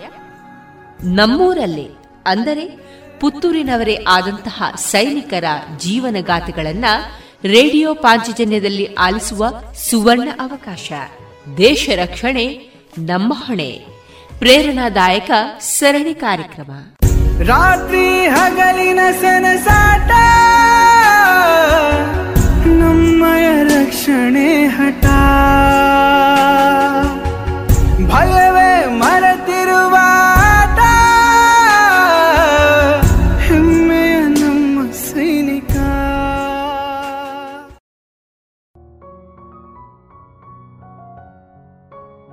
ಇದೀಗ ದೇಶ ರಕ್ಷಣೆ, ನಮ್ಮ ಹೊಣೆ. ಮೂವತ್ತ ಏಳನೆಯ ಸರಣಿ ಕಾರ್ಯಕ್ರಮದಲ್ಲಿ ಶ್ರೀಯುತ ಗೋಪಾಲಕೃಷ್ಣ ಅವರ ಯೋಧ ವೃತ್ತಿಯ ಅನುಭವದ ಮಾತುಕತೆಯನ್ನ ಕೇಳೋಣ. ಶ್ರೀಯುತರನ್ನ ಸಂದರ್ಶಿಸುವವರು ಧರ್ಮಶ್ರೀ ಧರ್ಮಸ್ಥಳ. ಈ ಕಾರ್ಯಕ್ರಮದ ಸಂಯೋಜನೆ ಶ್ರೀಮತಿ ಶಂಕರ್ ಶರ್ಮಾ. ದೇಶ ರಕ್ಷಣೆ ನಮ್ಮ ಹೊಣೆ ಸರಣಿ ಕಾರ್ಯಕ್ರಮಕ್ಕೆ ರೇಡಿಯೋ ಪಾಂಚಜನ್ಯ ಪ್ರೀತಿಯ ಕೇಳುಗರಿಗೆ ಆತ್ಮೀಯ ಸ್ವಾಗತ. ನಾನು ಧರ್ಮಶ್ರೀ ಧರ್ಮಸ್ಥಳ. ಇವತ್ತಿನ ನಮ್ಮ ಈ ಸರಣಿ ಕಾರ್ಯಕ್ರಮದಲ್ಲಿ ನಿವೃತ್ತ ಯೋಧರಾದ ಗೋಪಾಲಕೃಷ್ಣ ಇವರು ಇಪ್ಪತ್ನಾಲ್ಕು ವರ್ಷಗಳ ಕಾಲ ಜೂನಿಯರ್ ಕಮಿಷನ್ ಆಫೀಸರ್ ಆಗಿ ಸೇನೆಯಲ್ಲಿ ಸೇವೆಯನ್ನು ಸಲ್ಲಿಸಿರುತ್ತಾರೆ. ಇದೀಗ ಇವರು ನಮ್ಮ ಜೊತೆ ಇದ್ದಾರೆ. ಸರ್, ನಮ್ಮ ಈ ಕಾರ್ಯಕ್ರಮಕ್ಕೆ ಪ್ರೀತಿಯ ಸ್ವಾಗತ. ನಮಸ್ಕಾರ. ಸರ್ ಜೂನಿಯರ್ ಕಮಿಷನ್ ಆಫೀಸರ್ ಆಗಿ ನೀವು ಸೇನೆಯಲ್ಲಿ ಸೇವೆಯನ್ನು ಸಲ್ಲಿಸಿದ್ದೀರಿ ಸರ್ ಅದರ ಬಗ್ಗೆ ಒಂದು ಸಣ್ಣ ಪರಿಚಯವನ್ನು ಕೇಳುಗರಿಗೆ ತಿಳಿಸಿಕೊಡ್ಬೋದಾ ಸರ್ ಮೊದಲು ನನ್ನ ಪರಿಚಯ ಹೇಳ್ತೇನೆ. ಹಾಂ ಸರ್ ನನ್ನ ಹೆಸರು ಗೋಪಾಲಕೃಷ್ಣ. ಪ್ರಸ್ತುತ ಈಗ ನಾನು ಗೋಕುಲ ಕುಳ ಗ್ರಾಮದ ಉರಿಮಜಲೆಯಲ್ಲಿ ವಾಸವಾಗಿದ್ದೇನೆ. ನನ್ನ ಹುಟ್ಟೂರು ಕಲ್ಮಡ್ಕ. ನನ್ನ ಆರ್ಮಿಯ ಬಗ್ಗೆ ಹೇಳುದಿದ್ದರೆ ನಾನು ಸಾವಿರದ ಒಂಬೈನೂರ ಎಪ್ಪತ್ತಾರರಲ್ಲಿ ಆರ್ಮಿಗೆ ಜಾಯ್ನ್ ಆಗಿದ್ದೇನೆ. ನಂದು trade, survey trade, R T, corps, ಆರ್ಟಿಲರಿಯಲ್ಲಿ ಬೇರೆ ಬೇರೆ ಟ್ರೇಡ್ಗಳಿದೆ. ನನಗೆ ಸಿಕ್ಕಿದ್ದು survey trade. Junior commission officer ಅಂದರೆ ಆರ್ಮಿಯಲ್ಲಿ ಮೂರು ಹಂತ ಇದೆ. ಒಂದು, ಅದರ್ ರ್ಯಾಂಕ್ಸ್ ಅಂತ. O R. ಆಮೇಲೆ ಜೆ ಸಿ ಓಸ್, ನನ್ನ ರ್ಯಾಂಕ್ ಇದು. ಮತ್ತೊಂದು ಆಫೀಸರ್ಸ್ ಅಂತ. ಜೆ ಸಿ ಎಸ್ ಹಾಕಿದರೆ ಮಿನಿಮಮ್ ಒಂದು ಹನ್ನೆರಡು ವರ್ಷ ಆದರೂ ಬೇಕಾಗುತ್ತೆ. ಮತ್ತೆ ನಮ್ಮ ಟ್ರೇಡನ್ನು ಹೊಂದಿಕೊಂಡಿರೋದು. ನಮ್ಮದು ಪ್ರಮೋಷನ್ ಸ್ವಲ್ಪ ಬೇಗ ಇದ್ದ ಕಾರಣ ನನಗೆ ಬೇಗ ಪ್ರಮೋಷನ್ ಆಯಿತು. J C S J C S ಅಲ್ಲಿ ಫಸ್ಟ್ ನೈಬ್ ಸುಬೇದಾರ್ ಆಮೇಲೆ ಸುಬೇದಾರ್. ನಾನು ಸುಬೇದಾರಾಗಿ ರಿಟೈರ್ಡ್ ಆದದ್ದು. ಸರ್ ಬಾಲ್ಯ ಜೀವನ ಅನ್ನೋದು ನಮ್ಮ ಜೀವನದಲ್ಲಿ ಯಾವತ್ತೂ ಮರಿಲಿಕ್ಕೇನೆ ಆಗುದಿಲ್ಲ. ಅಂಥದ್ರಲ್ಲಿ ಸರ್ ನಿಮ್ಮ ಬಾಲ್ಯ ಜೀವನ ಹೇಗಿತ್ತು? ಬಾಲ್ಯ ಜೀವನ ಅಂದರೆ ಆರ್ಮಿಗೆ ಸೇರೋದಕ್ಕಿಂತ ಮೊದಲು. ಬಾಲ್ಯ ಜೀವನ ನಾವು ಹಳ್ಳಿಯಲ್ಲಿ ಹುಟ್ಟಿದವರು. ಹಳ್ಳಿ ಜೀವನವೇ ನಮಗೆ ಹೆಚ್ಚು ಪ್ರಿಯವಾದದ್ದು. ಅಲ್ಲಿಯ ವಾತಾವರಣ ಈಗಿನಂತೆ ಕುಲುಷಿತವಾಗಿರಲಿಲ್ಲ. ತುಂಬ ಸೌಮ್ಯವಾಗಿತ್ತು. ನಾನೊಂದು ಏಳನೇ ತರಗತಿವರೆಗೆ ಕಲ್ಮಡ್ಕದಲ್ಲಿ ಓದಿದ್ದು, ಆಮೇಲೆ ಕಲ್ಮಡ್ಕ ಬಿಟ್ಟು ಪುತ್ತೂರು ಬಂದು ಸೇರಿದೆ. ಬಾಲ್ಯ ಜೀವನದಲ್ಲಿ ನೆನಪಾಗುವಂಥದ್ದು ಹೆಚ್ಚಾಗಿ ಅಲ್ಲಿಯ ಶಾಲೆಯಲ್ಲಿದ್ದ ಕ್ರೀಡೆ, ಆಟೋಟ, ಇದರಲ್ಲಿ ಹೆಚ್ಚು ಕಾಲ ಕಳೆಯುತ್ತಾ ಇದ್ದೆವು. ಓದಿನ ಬಗ್ಗೆಯೂ ತುಂಬ ಗಮನವಹಿಸ್ತಿದ್ದೆವು ಮನೆಯವರ ಪ್ರೋತ್ಸಾಹವು ತುಂಬ ಇತ್ತು. ಸರ್, ಈಗ ನೀವು ಸೇನೆಯನ್ನು ಆಯ್ಕೆ ಮಾಡ್ಕೊಂಡಿದ್ದೀರಿ. ಇದು ನಿಮ್ಮ, ಇದುವೇ ನಿಮ್ದು ಕನಸಾಗಿತ್ತಲ್ಲ ಮುಂಚೆ ಬೇರೆ ಯಾವ್ದ್ರಲ್ಲಾದ್ರೂ ತೊಡಗಿಸ್ಕೊಳ್ಬೇಕು ಅಂತ ಹೇಳಿ ಅಕಸ್ಮಾತ್ ಆಗಿ ಸೇನೆಗೆ ಸೇರಿದಲ್ಲ ಇದು ನಿಮ್ದು ಬಾಲ್ಯ ಕನಸಾಗಿತ್ತಾ? ಬಾಲ್ಯದಲ್ಲಿ ಆರ್ಮಿಗೆ ಸೇರೋ ಒಂದು ಕನಸಂತ ಇರಲಿಲ್ಲ. ಆರ್ಮಿಗೆ ಸೇರೋದಕ್ಕಿಂತ ಮೊದಲು ನಾನು ಕಾಪರೇಟಿವ್ ಟ್ರೈನಿಂಗ್ ಅಂತ ಮಡಿಕೇರಿಗೆ ಹೋಗಿದ್ದೆ.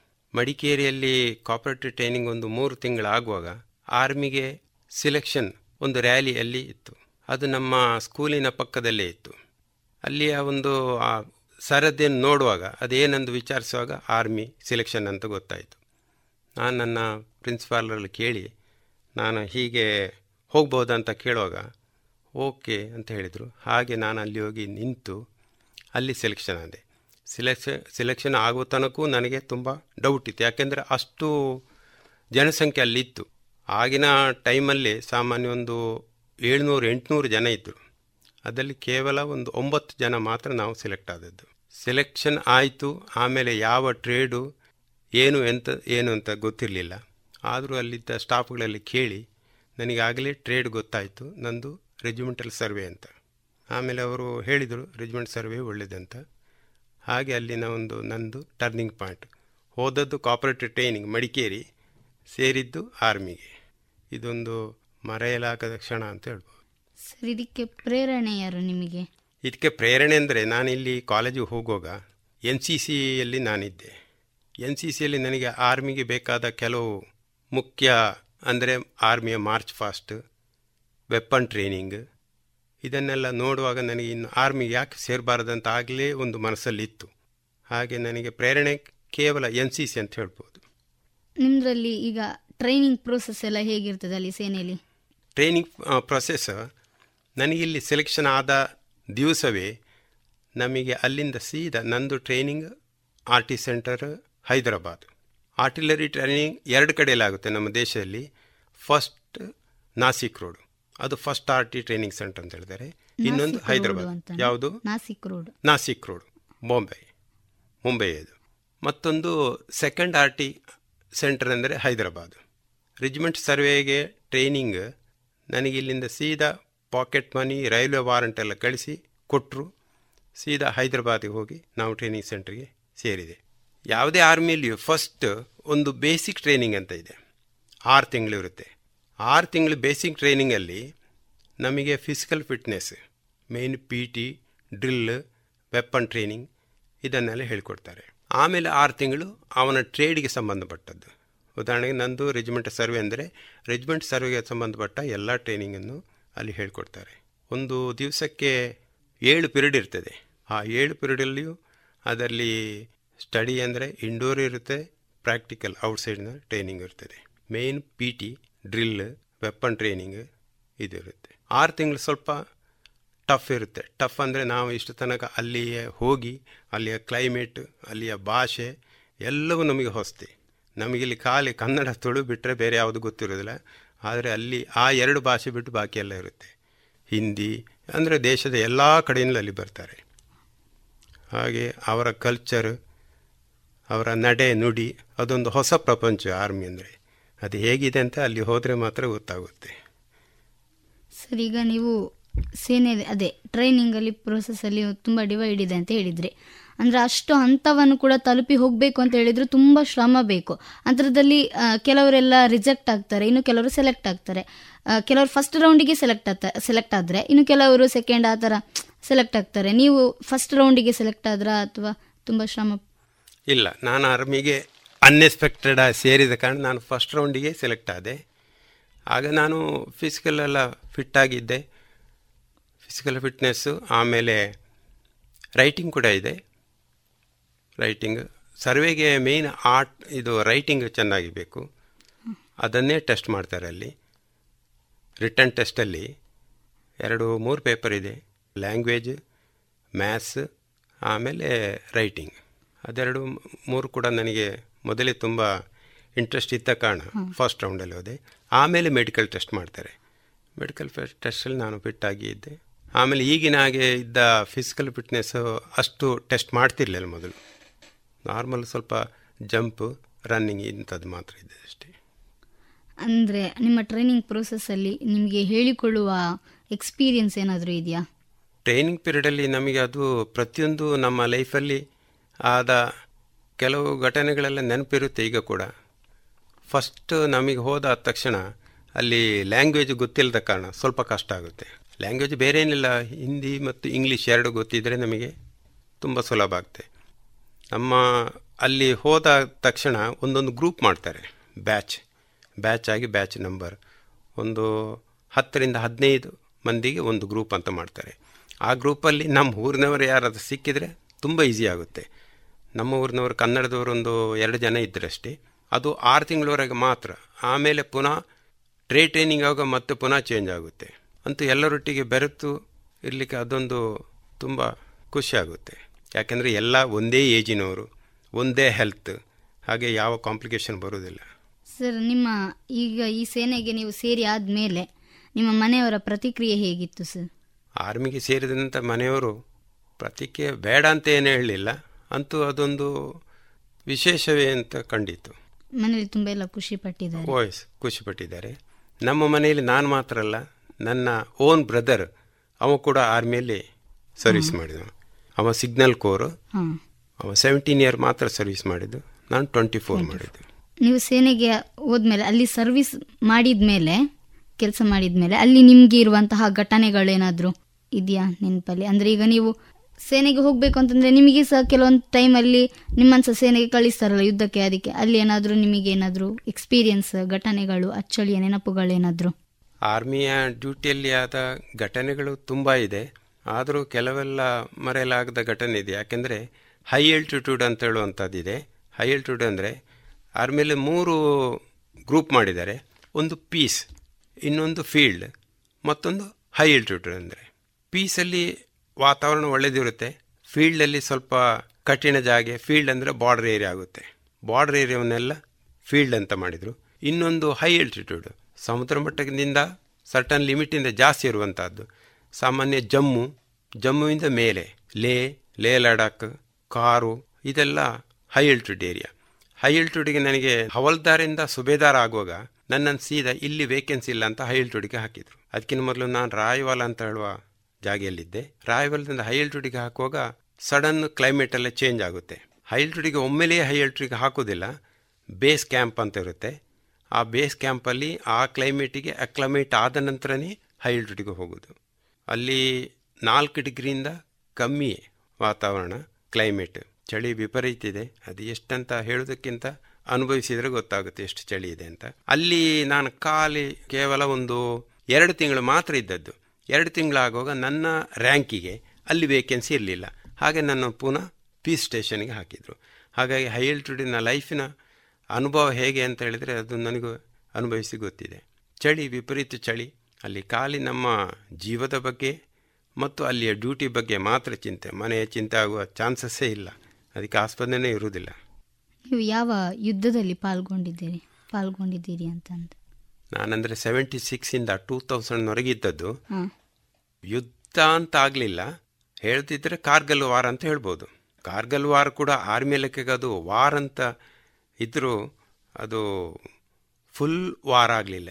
ಯಾಕೆಂದರೆ ಅದು ಎಷ್ಟು ಇದಾಗಿದೆ ಅಂದರೆ ನಮ್ಮದು ಆರ್ಟಿಲರಿ ಗನ್ ಇರೋದು.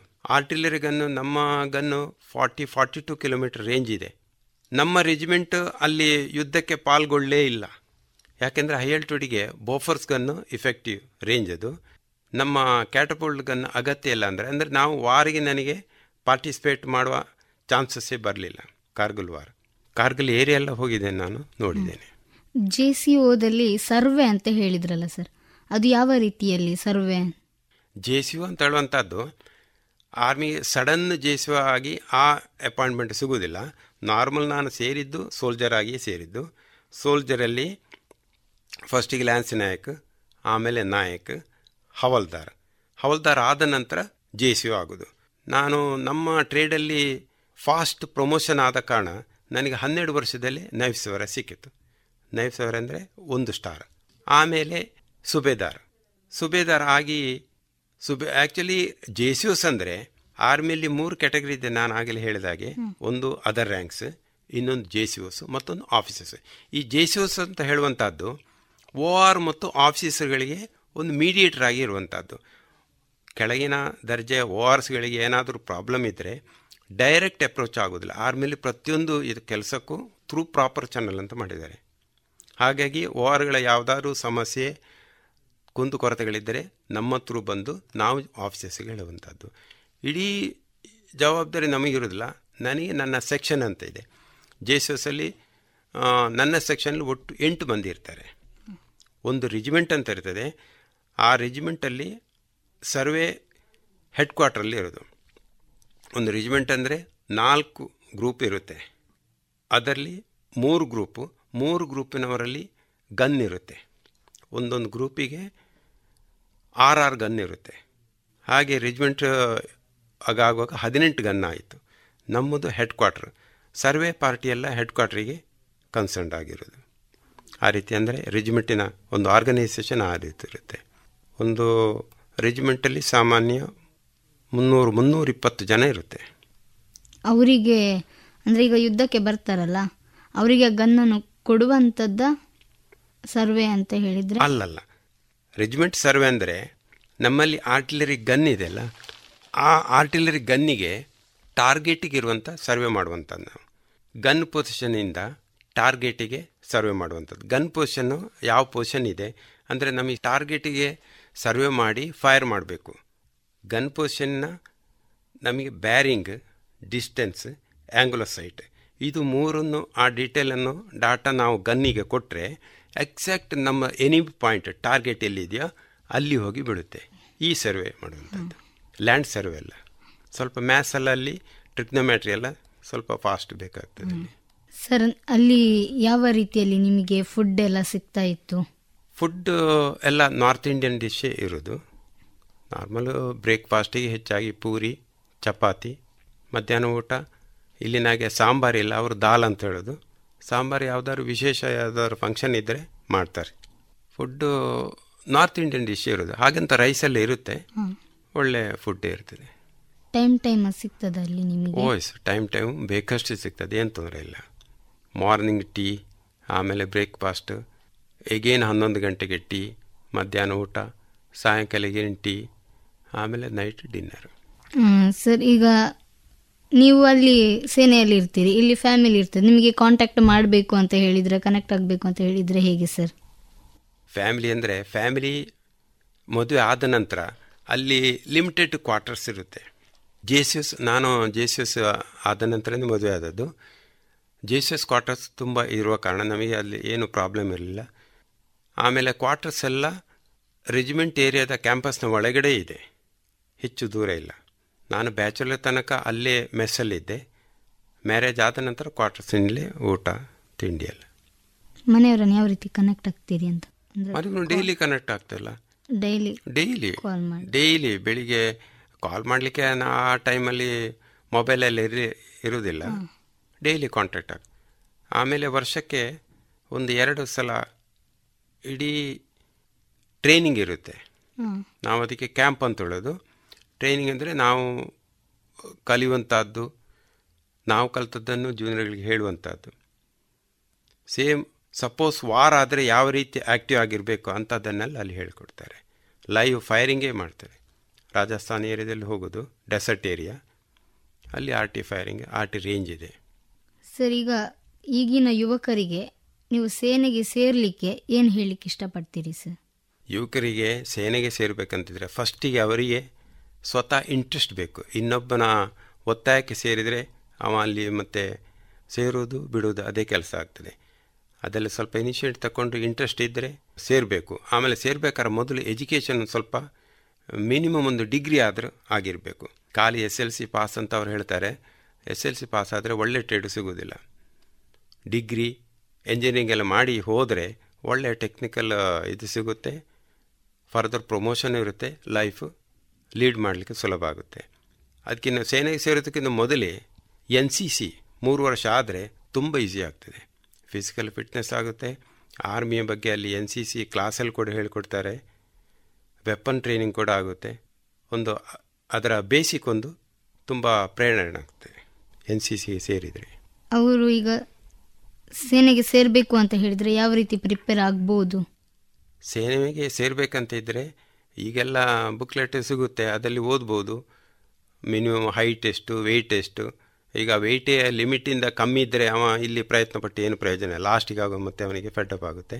ಹಾಗಾಗಿ ಆ ಫಿಸಿಕಲ್ ಫಿಟ್ ಇದ್ದವರು ಆರ್ಮಿಗೆ ಜಾಯ್ನ್ ಆಗುವಂಥ ಈಗ ಕೆಲವು ಕಡೆಯಲ್ಲೆಲ್ಲ ಅದರದ್ದೇ ಕ್ಲಾಸ್ ಎಲ್ಲ ಕೊಡ್ತಾರೆ coaching class coaching class attend ಮಾಡಬೇಕು. ಆಮೇಲೆ ಡೈಲಿ ಸ್ವಲ್ಪ ರೋಡ್ ರನ್ ವಾಕ್ ಇಂಥದ್ದೆಲ್ಲ ಮಾಡಿದರೆ ಫಿಸಿಕಲ್ ಫಿಟ್ ಆಗುತ್ತೆ. ಅದಲ್ಲಂದರೆ ಅಲ್ಲಿ ಟ್ರೈನಿಂಗ್ ಬೇಸಿಕ್ ಟ್ರೈನಿಂಗ್ ಸ್ವಲ್ಪ ಕಷ್ಟ ಆಗ್ತದೆ. ಸರ್ ಇದೀಗ ನೀವು ಈಗ ನಿವೃತ್ತಿ ಹೊಂದಿದ್ದೀರಲ್ಲ ಸರ್. ಈಗ ಅಲ್ಲಿಂದ ಬಂದ ಮೇಲೆ ಇಲ್ಲಿಯ ನಿಮ್ಮ ಜೀವನ ಹೇಗಿದೆ? ಅಲ್ಲಿಂದ ಬಂದು ಒಂದು ಐದು ಆರು ತಿಂಗಳು ಸ್ವಲ್ಪ ಕಷ್ಟ ಆಗ್ತದೆ. ಯಾಕೆಂದರೆ ಅಲ್ಲಿಯ ನಡೆ ನುಡಿ ಡಿಸಿಪ್ಲಿನ್ ಇಲ್ಲಿಗೆ ಯಾವುದು ಕೂಡ ಅಪ್ಲಿಕೇಬಲ್ ಆಗೋದಿಲ್ಲ. ನಾವು ಅಲ್ಲಿಯ ಅಟೆನ್ಷನನ್ನೇ ಇಲ್ಲಿ ತಗೊಂಡಿದ್ದೆವು ಒಂದು ಆರು ತಿಂಗಳಾದ ನಂತರ ಸೆಟ್ಲ್ ಸೆಟ್ಲ್ ಆದೆವು. ಪ್ರಸ್ತುತ ನೀವು ನಿಮ್ಮ ಜೀವನಕ್ಕೆ ಏನು ಮಾಡ್ತಿದ್ದೀರಿ ಸರ್ ಈಗ? ಪ್ರಸ್ತುತ ನನಗೆ ನಮಗೆ ಸ್ವಂತ ಕೃಷಿ ಇದೆ ತಂದೆಯ ಇದರಿಂದಲೇ ಬಂದದ್ದು. ಈಗ ಅದನ್ನು ತಮ್ಮ ನೋಡ್ತಾ ಇದ್ದಾನೆ. ಅವನಿಗೆ ಕೃಷಿಯಲ್ಲಿ ಇಂಟ್ರೆಸ್ಟ್ ಇರೋ ಕಾರಣ. ಹಾಗೆ ನಾನು ಇಂಡಿಪೆಂಡೆಂಟ್ ಆಗಿ ಇಲ್ಲೇ ಸಪ್ರೇಟ್ ಜಾಗ ತಗೊಂಡು ನಾನು ನನ್ನ ಮಕ್ಕಳು ಇಲ್ಲೇ ಇದ್ದೇವೆ. ಏನಾದರೂ ವರ್ಕ್ ಮಾಡ್ತಿದ್ದೀರಾ ಸರ್ ಇಲ್ಲಿ? ನಾನು ಪ್ರಸ್ತುತ ಈಗ ಸ್ನೇಹ ಟೆಕ್ಸ್ಟೈಲ್ ಬಳುವಾರು ಅದರಲ್ಲಿ ವರ್ಕ್ ಮಾಡ್ತಾ ಇದ್ದೆ. ನಾನು ಆರ್ಮಿಯಿಂದ ಬಂದು ಯಾವುದೇ ಗೌರ್ಮೆಂಟ್ ಜಾಬಿಗೆ ಟ್ರೈಯೇ ಮಾಡಲಿಲ್ಲ. ಯಾಕಂದರೆ ಊರು ಬಿಟ್ಟು ತುಂಬ ಸಮಯ ಆಯಿತು. ಇನ್ನು ಪುನಃ ಊರು ಬಿಡಲಿಕ್ಕೆ ಏನು ಮನಸ್ಸಿಲ್ಲ ಅಂತ ನಾನು ಫಸ್ಟಿಗೆ ಟೆಕ್ಸ್ಟೈಲ್ ಶಾಪಲ್ಲಿ ಸೇರಿದೆ. ಈಗ ಸ್ನೇಹ ಟೆಕ್ಸ್ಟೈಲ್ ವರ್ಕ್ ಮಾಡ್ತಾ ಇದ್ದೇನೆ. ಸರ್ ನಿಮಗೆ ಸೇನೆಯಲ್ಲಿ ಏನಾದರೂ ಪ್ರಶಸ್ತಿ ಪುರಸ್ಕಾರಗಳು ಬ್ಯಾಜ್ಗಳು ಏನಾದರೂ ಲಭಿಸಿದೆಯಾ ಸೇನೆಯಲ್ಲಿ ಎರಡು ಮೂರು ಮೆಡಲ್ ಇದೆ ನನಗೆ. ಒಂದು nine year medal minimum nine year ಆದ ತಕ್ಷಣ ಒಂದು ಮೆಡಲ್ ಸಿಗ್ತದೆ. ನೈನ್ ಇಯರ್ ಮೆಡಲ್ ಆಮೇಲೊಂದು ನಾನು ಅಸ್ಸಾಂ ಏರಿಯಾದಲ್ಲಿ ಸರ್ವಿಸ್ ಮಾಡಿದೆ.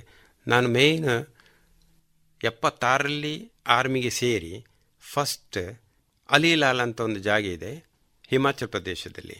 Sixty eight field regiment. ಅಲಿಲಾಲಲ್ಲಿ ಒಂದು ಎರಡು ವರ್ಷ ಇದ್ದು, ಆಮೇಲೆ ಸಿಕ್ಸ್ಟಿ ಒನ್ ಫೀಲ್ಡಿಗೆ ಹೋದೆ ನಾನು. ಸಿಕ್ಸ್ಟಿ ಒನ್ ಫೀಲ್ಡಲ್ಲಿ ಎಂಟು ವರ್ಷ ಆದ ನಂತರ ಫಾರ್ಟಿ ಮೀಡಿಯಮ್ಗೆ ಬಂದೆ.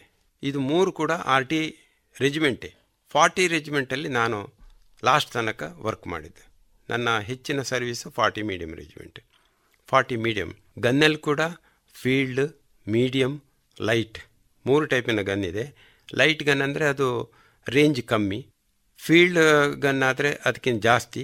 ನಾನಿರೋದು ಮೀಡಿಯಂ ಗನ್ ಮೀಡಿಯಂ ಅಂದರೆ ಅದು ಲಾಂಗ್ ರೇಂಜ್ ಬೋಫರ್ಸ್ ಎಲ್ಲ ಮೀಡಿಯಂ ರೆಜಿಮೆಂಟಿಗೆ ಬರುತ್ತೆ.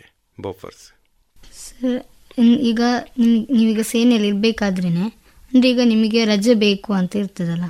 ಆವಾಗ ರಜೆ ನಿಮಗೆ ವರ್ಷಕ್ಕೆ ಕೊಡ್ತಾರಾ. ಆ ರಜೆ ನಿಮಗೆ ಯಾವ ರೀತಿ ಇರ್ತದೆ ಸರ್ ಅಲ್ಲಿ? ಈಗ ಊರಿಗೆ ಬರಬೇಕು ಅಂತ ಅಂದರೆ? ಆರ್ಮಿಯಲ್ಲಿ ರಜೆ ಎರಡು ಟೈಪ್ ಇದೆ ಒಂದು ಕ್ಯಾಸುವಲ್ ಲೀವ್ ಕ್ಯಾಸುವಲ್ ಲೀವ್ ಒಬ್ಬನಿಗೆ ತರ್ಟಿ ಡೇಸ್ ಇದೆ ಎಂಟರ್ಟೈನ್ಮೆಂಟ್ ಇನ್ನೊಂದು ಆ್ಯನ್ಯುವಲ್ ಲೀವ್ ಅದು ಸಿಕ್ಸ್ಟಿ ಡೇಸ್ ಆ ಸಿಕ್ಸ್ಟಿ ಡೇಸನ್ನು ಅವ ತರ್ಟಿ ತರ್ಟಿ ಆಗಿಯೂ ಕನ್ವರ್ಟ್ ಮಾಡಿ ತೆಗಿಬೋದು ಅದು ಅಲ್ಲಿಯ ರೆಜಿಮೆಂಟಿನ ಕಮಾಂಡಿಂಗ್ ಆಫೀಸನ್ನು ಡಿಪೆಂಡ್ ಆಗಿ ಮತ್ತು ಇವ ವರ್ಕ್ ಮಾಡುವಂಥದ್ದು. ನಾರ್ಮಲ್ ವಾರ್ಸ್ಗಳಿಗೆ ಆದರೆ ರಜೆ ಸ್ವಲ್ಪ ಆರಾಮದಲ್ಲಿ ಸಿಗುತ್ತೆ. ಮೇಲೆ ಮೇಲೆ ಪ್ರಮೋಷನ್ ಆದಾಗೆ ಅವರಿಗೆ ರಜೆ ಸ್ವಲ್ಪ ಕಷ್ಟ ಆಗ್ತದೆ ತೆಗಿಲಿಕ್ಕೆ. ಅಂತೂ ರಜೆ ಸಿಗುತ್ತೆ. ಒಂದು ವೇಳೆ ರಜೆ ಅವನಿಗೆ ಸಿಗಲಿಲ್ಲ, ಅವನು ಬ್ಯಾಲೆನ್ಸ್ ಇದ್ದರೆ ಟೋಟಲ್ ಎನ್ಕ್ಯಾಶ್ ಮಾಡಿ ಅವನಿಗೆ ಪೆನ್ಷನ್ ಆಗುವಾಗ ಆ ಅಮೌಂಟೆಲ್ಲ ಕೊಡ್ತಾರೆ. ಒಟ್ಟು ನಿಮ್ಮ ಸೇನೆಯ ಅನುಭವದ ಆಧಾರದ ಮೇಲೆ ನಮ್ಮ ಕೇಳುಗರಿಗೆ ಏನು ಹೇಳಲಿಕ್ಕೆ ಇಷ್ಟಪಡ್ತೀರಿ ಸರ್ ನೀವು?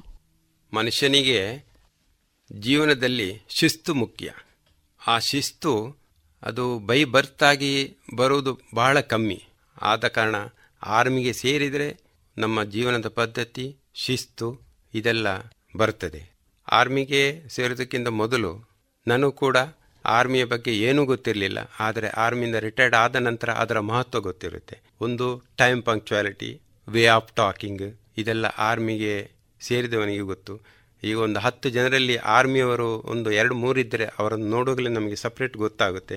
ಅವರ ಡಿಸಿಪ್ಲಿನ್ ಅವರ ಬೇರಿಂಗ್ ಹಾಗೆ ಆರ್ಮಿಗೆ ಸೇರಬೇಕಂತ ಇದ್ದರೆ ಇದೆಲ್ಲ ಮೊದಲೇ ಗೊತ್ತಿರಬೇಕು. ಸರ್, ಇಷ್ಟೊತ್ತು ನಮ್ಮ ಜೊತೆ ಇದ್ದು ನಿಮ್ಮ ಸೇನೆಯ ಒಂದಷ್ಟು ಸವಿ ನೆನಪುಗಳನ್ನು ನಮ್ಮ ಜೊತೆ ಹಂಚಿಕೊಂಡಿದ್ದೀರಿ ಸರ್. ತಮಗೆ ಈ ದೇಶ ರಕ್ಷಣೆ ನಮ್ಮ ಹೊಣೆ. ಸರಣಿ ಕಾರ್ಯಕ್ರಮಕ್ಕೆ ಪ್ರೀತಿಯ ಧನ್ಯವಾದಗಳು ಸರ್. ನಾನು ಅದನ್ನು ಹೇಳ್ತೇನೆ. ರೇಡಿಯೋ ಪಾಂಚಜನ್ಯಕ್ಕೆ ನಮ್ಮ ಈ ಆರ್ಮಿಯವರನ್ನು ಪರಿಚಯ ಮಾಡಿ ಸಮಾಜಕ್ಕೆ ತೋರಿಸುವಂಥ ಒಂದು ಕಾರ್ಯಕ್ರಮ ಇದಕ್ಕೆ ನಾನು ತುಂಬ ಆಭಾರಿಯಾಗಿದ್ದೇನೆ. ಥ್ಯಾಂಕ್ ಯು ನಮಸ್ತೆ.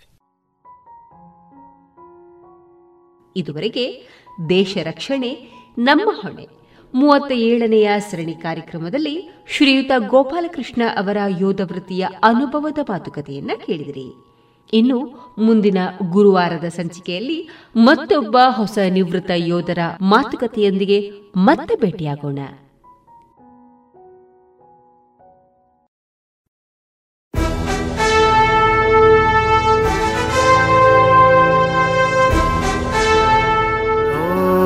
ದೇವ ದೇವ ದೇವಾನ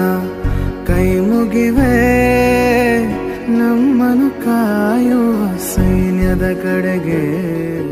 ನಮ್ಮ ನೆಮ್ಮದಿಯ ಜೀವನಕ್ಕೆ ಕಾರಣರಾದ ವೀರ ಯೋಧರ ಬದುಕು ಹೇಗಿರುತ್ತೆ ಗೊತ್ತೇ? ಮಳೆ, ಚಳಿ, ಬಿಸಿಲೆನ್ನದೆ ಗಡಿ ಕಾಯುವ ಸೈನಿಕರ ನಿತ್ಯದ ಸವಾಲುಗಳೇನು ತಿಳಿದಿದೆಯಾ?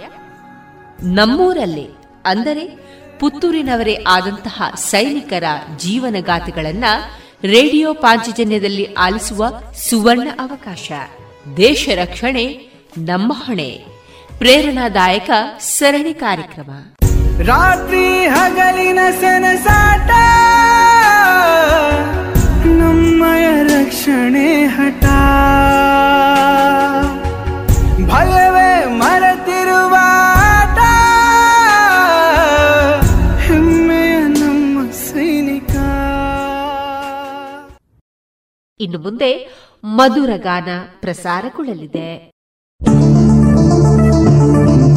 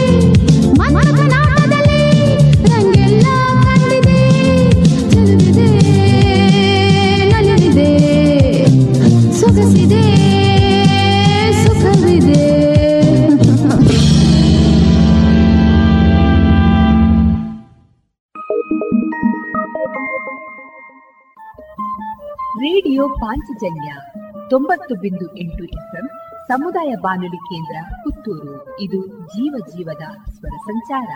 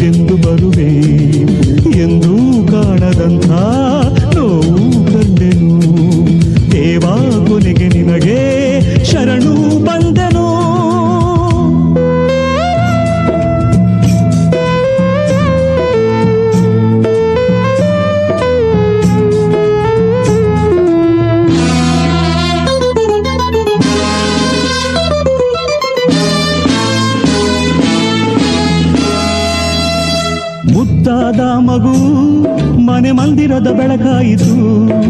ಕಂಡಾಗಾದನು ಈ ಬದುಕೆಲ್ಲ ಹಸಿರಾಯಿತು. ಹಿಂದೇಕೆ ಹೀಗೆ? ನೋವನ್ನು ನೀ ನೀಡಿದೆ. ಮುಕ್ಕಣ್ಣ ಶಿವನೇ, ನಿನ್ನ ಕಣ್ಣೇಕೆ ಕೂಡಾಗಿದೆ. ಮೇಲಿಂದ ಇಳಿದು ಬರಬೇಕು ಕೆಳಗೆ. ಚೈತನ್ಯ ಕೊಡಲು ಈ ನನ್ನ ಕೂಡಿಗೆ ನನ್ನ ಸೈಡೇರಿಸು ಈ ನೀ ಓಡಿಸು. ಈ ಲೋಕವನ್ನು ನೀ ಆಡುವೆಯ ಅಲ್ಲೇಗೆ ಇರುವೆ? ಈ ಕಂದನನು ನೀ ರಕ್ಷಿಸಲು ಇಲ್ಲೆಂದು ಬರುವೆ. ಎಂದು ಕಾಣದಂಥ ನೋವು ಕಂಡೆನು. ದೇವಾ ಕೊನೆಗೆ ನಿನಗೆ ಶರಣು ಬಂದನು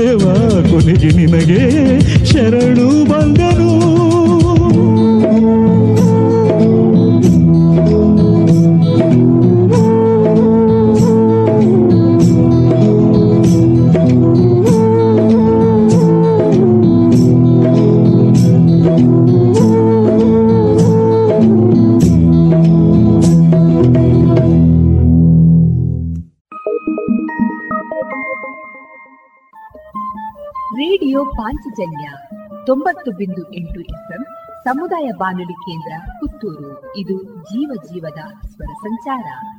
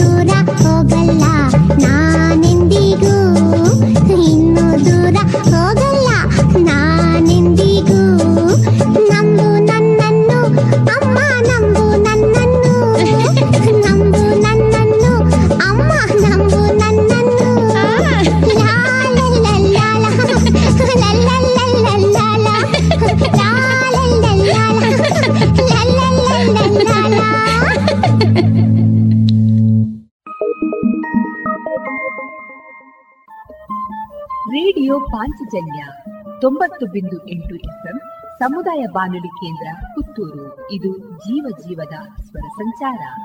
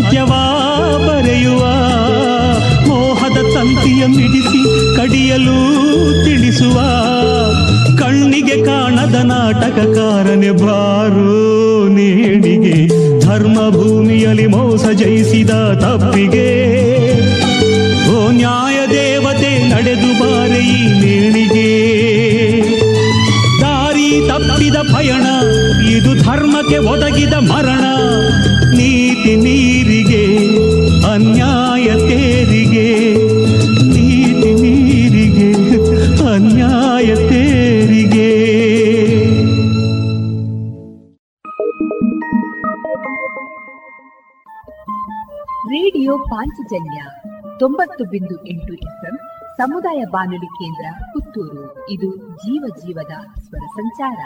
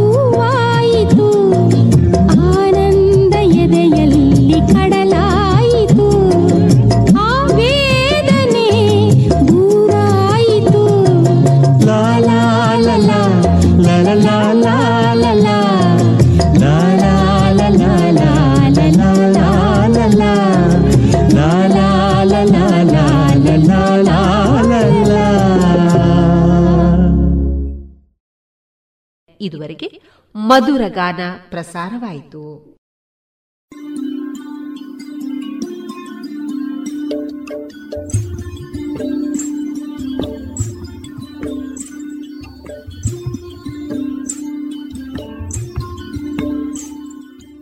ರೇಡಿಯೋ ಪಾಂಚಜನ್ಯ ಸಮುದಾಯ ಬಾನುಲಿ ಕೇಂದ್ರದಿಂದ ನಿಮ್ಮ ಕಾರ್ಯಕ್ರಮಗಳು ಪ್ರಸಾರವಾಗಬೇಕೆ? ಹಾಗಿದ್ದರೆ ನಮ್ಮನ್ನು ಸಂಪರ್ಕಿಸಿ. ನಮ್ಮ ದೂರವಾಣಿ ಸಂಖ್ಯೆ ಸೊನ್ನೆ ಎಂಟು ಎರಡು ಐದು ಒಂದು ಎರಡು ಒಂಬತ್ತು ಎಂಟು ನಾಲ್ಕು ಒಂಬತ್ತು ಒಂಬತ್ತು.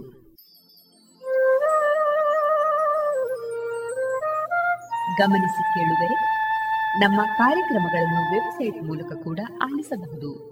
ನಮ್ಮ ವೆಬ್ಸೈಟ್ ವಿಳಾಸ W W W dot radio Panchajanya dot com. ಇಲ್ಲಿ ಆರ್ಕೈವ್ಸ್ನ ಭಾಗಕ್ಕೆ ಹೋಗಿ ಕ್ಲಿಕ್ ಮಾಡಿದರೆ ಹಳೆ ಕಾರ್ಯಕ್ರಮಗಳನ್ನು ಕೂಡ ಆಲಿಸಬಹುದು. ಜೊತೆಗೆ ನಮ್ಮ ಪ್ರಸಾರವನ್ನು ಆಪ್ ಮೂಲಕವೂ ಕೇಳಬಹುದು. ಪ್ಲೇಸ್ಟೋರ್ನಲ್ಲಿ ಪಾಂಚಜನ್ಯ ಸರ್ಚ್ ಮಾಡಿ ಡೌನ್ಲೋಡ್ ಮಾಡಿಕೊಂಡು ತಮ್ಮ ಮೊಬೈಲ್ಗಳಿಗೆ ಇನ್ಸ್ಟಾಲ್ ಮಾಡಿದರೆ ರೇಡಿಯೋ ಪ್ರಸಾರದ ಕಾರ್ಯಕ್ರಮವನ್ನು ನೀವು ಆಲಿಸಬಹುದು. ನಮ್ಮ ಪ್ರಸಾರದ ಬಗೆಗೆ ನಿಮ್ಮ ಅಭಿಪ್ರಾಯಗಳನ್ನು ಹಂಚಿಕೊಳ್ಳಲು ನಮ್ಮ ವಿಳಾಸ ರೇಡಿಯೋ ಪಾಂಚಜನ್ಯ ತೊಂಬತ್ತು ಬಿಂದು ಎಂಟು ಎಫ್ಎಂ ಸಮುದಾಯ ಬಾನುಲಿ ಕೇಂದ್ರ, ನೆಹರು ನಗರ, ಪುತ್ತೂರು. ನಮ್ಮ ದೂರವಾಣಿ ಸಂಖ್ಯೆ ಸೊನ್ನೆ ಎಂಟು ಎರಡು ಐದು ಒಂದು ಎರಡು ಒಂಬತ್ತು ಎಂಟು ನಾಲ್ಕು ಒಂಬತ್ತು ಒಂಬತ್ತು. ಇಮೇಲ್ ವಿಳಾಸ radio Panchajanya at Gmail dot com ನಮ್ಮ ವಿಳಾಸ ಮತ್ತೊಮ್ಮೆ ರೇಡಿಯೋ ಪಾಂಚಜನ್ಯ ತೊಂಬತ್ತು ಬಿಂದು ಎಂಟು ಎಫ್ಎಂ ಸಮುದಾಯ ಬಾನುಲಿ ಕೇಂದ್ರ ನೆಹರು ನಗರ, ಪುತ್ತೂರು. ನಮ್ಮ ದೂರವಾಣಿ ಸಂಖ್ಯೆ ಸೊನ್ನೆ ಎಂಟು ಎರಡು ಐದು ಒಂದು ಎರಡು ಒಂಬತ್ತು ಎಂಟು ನಾಲ್ಕು ಒಂಬತ್ತು ಒಂಬತ್ತು. ಇಲ್ಲಿಗೆ ಈ ಹೊತ್ತಿನ ಪ್ರಸಾರ ಕಾರ್ಯಕ್ರಮವನ್ನ ಮುಕ್ತಾಯಗೊಳಿಸುತ್ತಿದ್ದೇವೆ. ಆತ್ಮೀಯ ಕೇಳುಗರಿಗೆಲ್ಲ ರೇಡಿಯೋ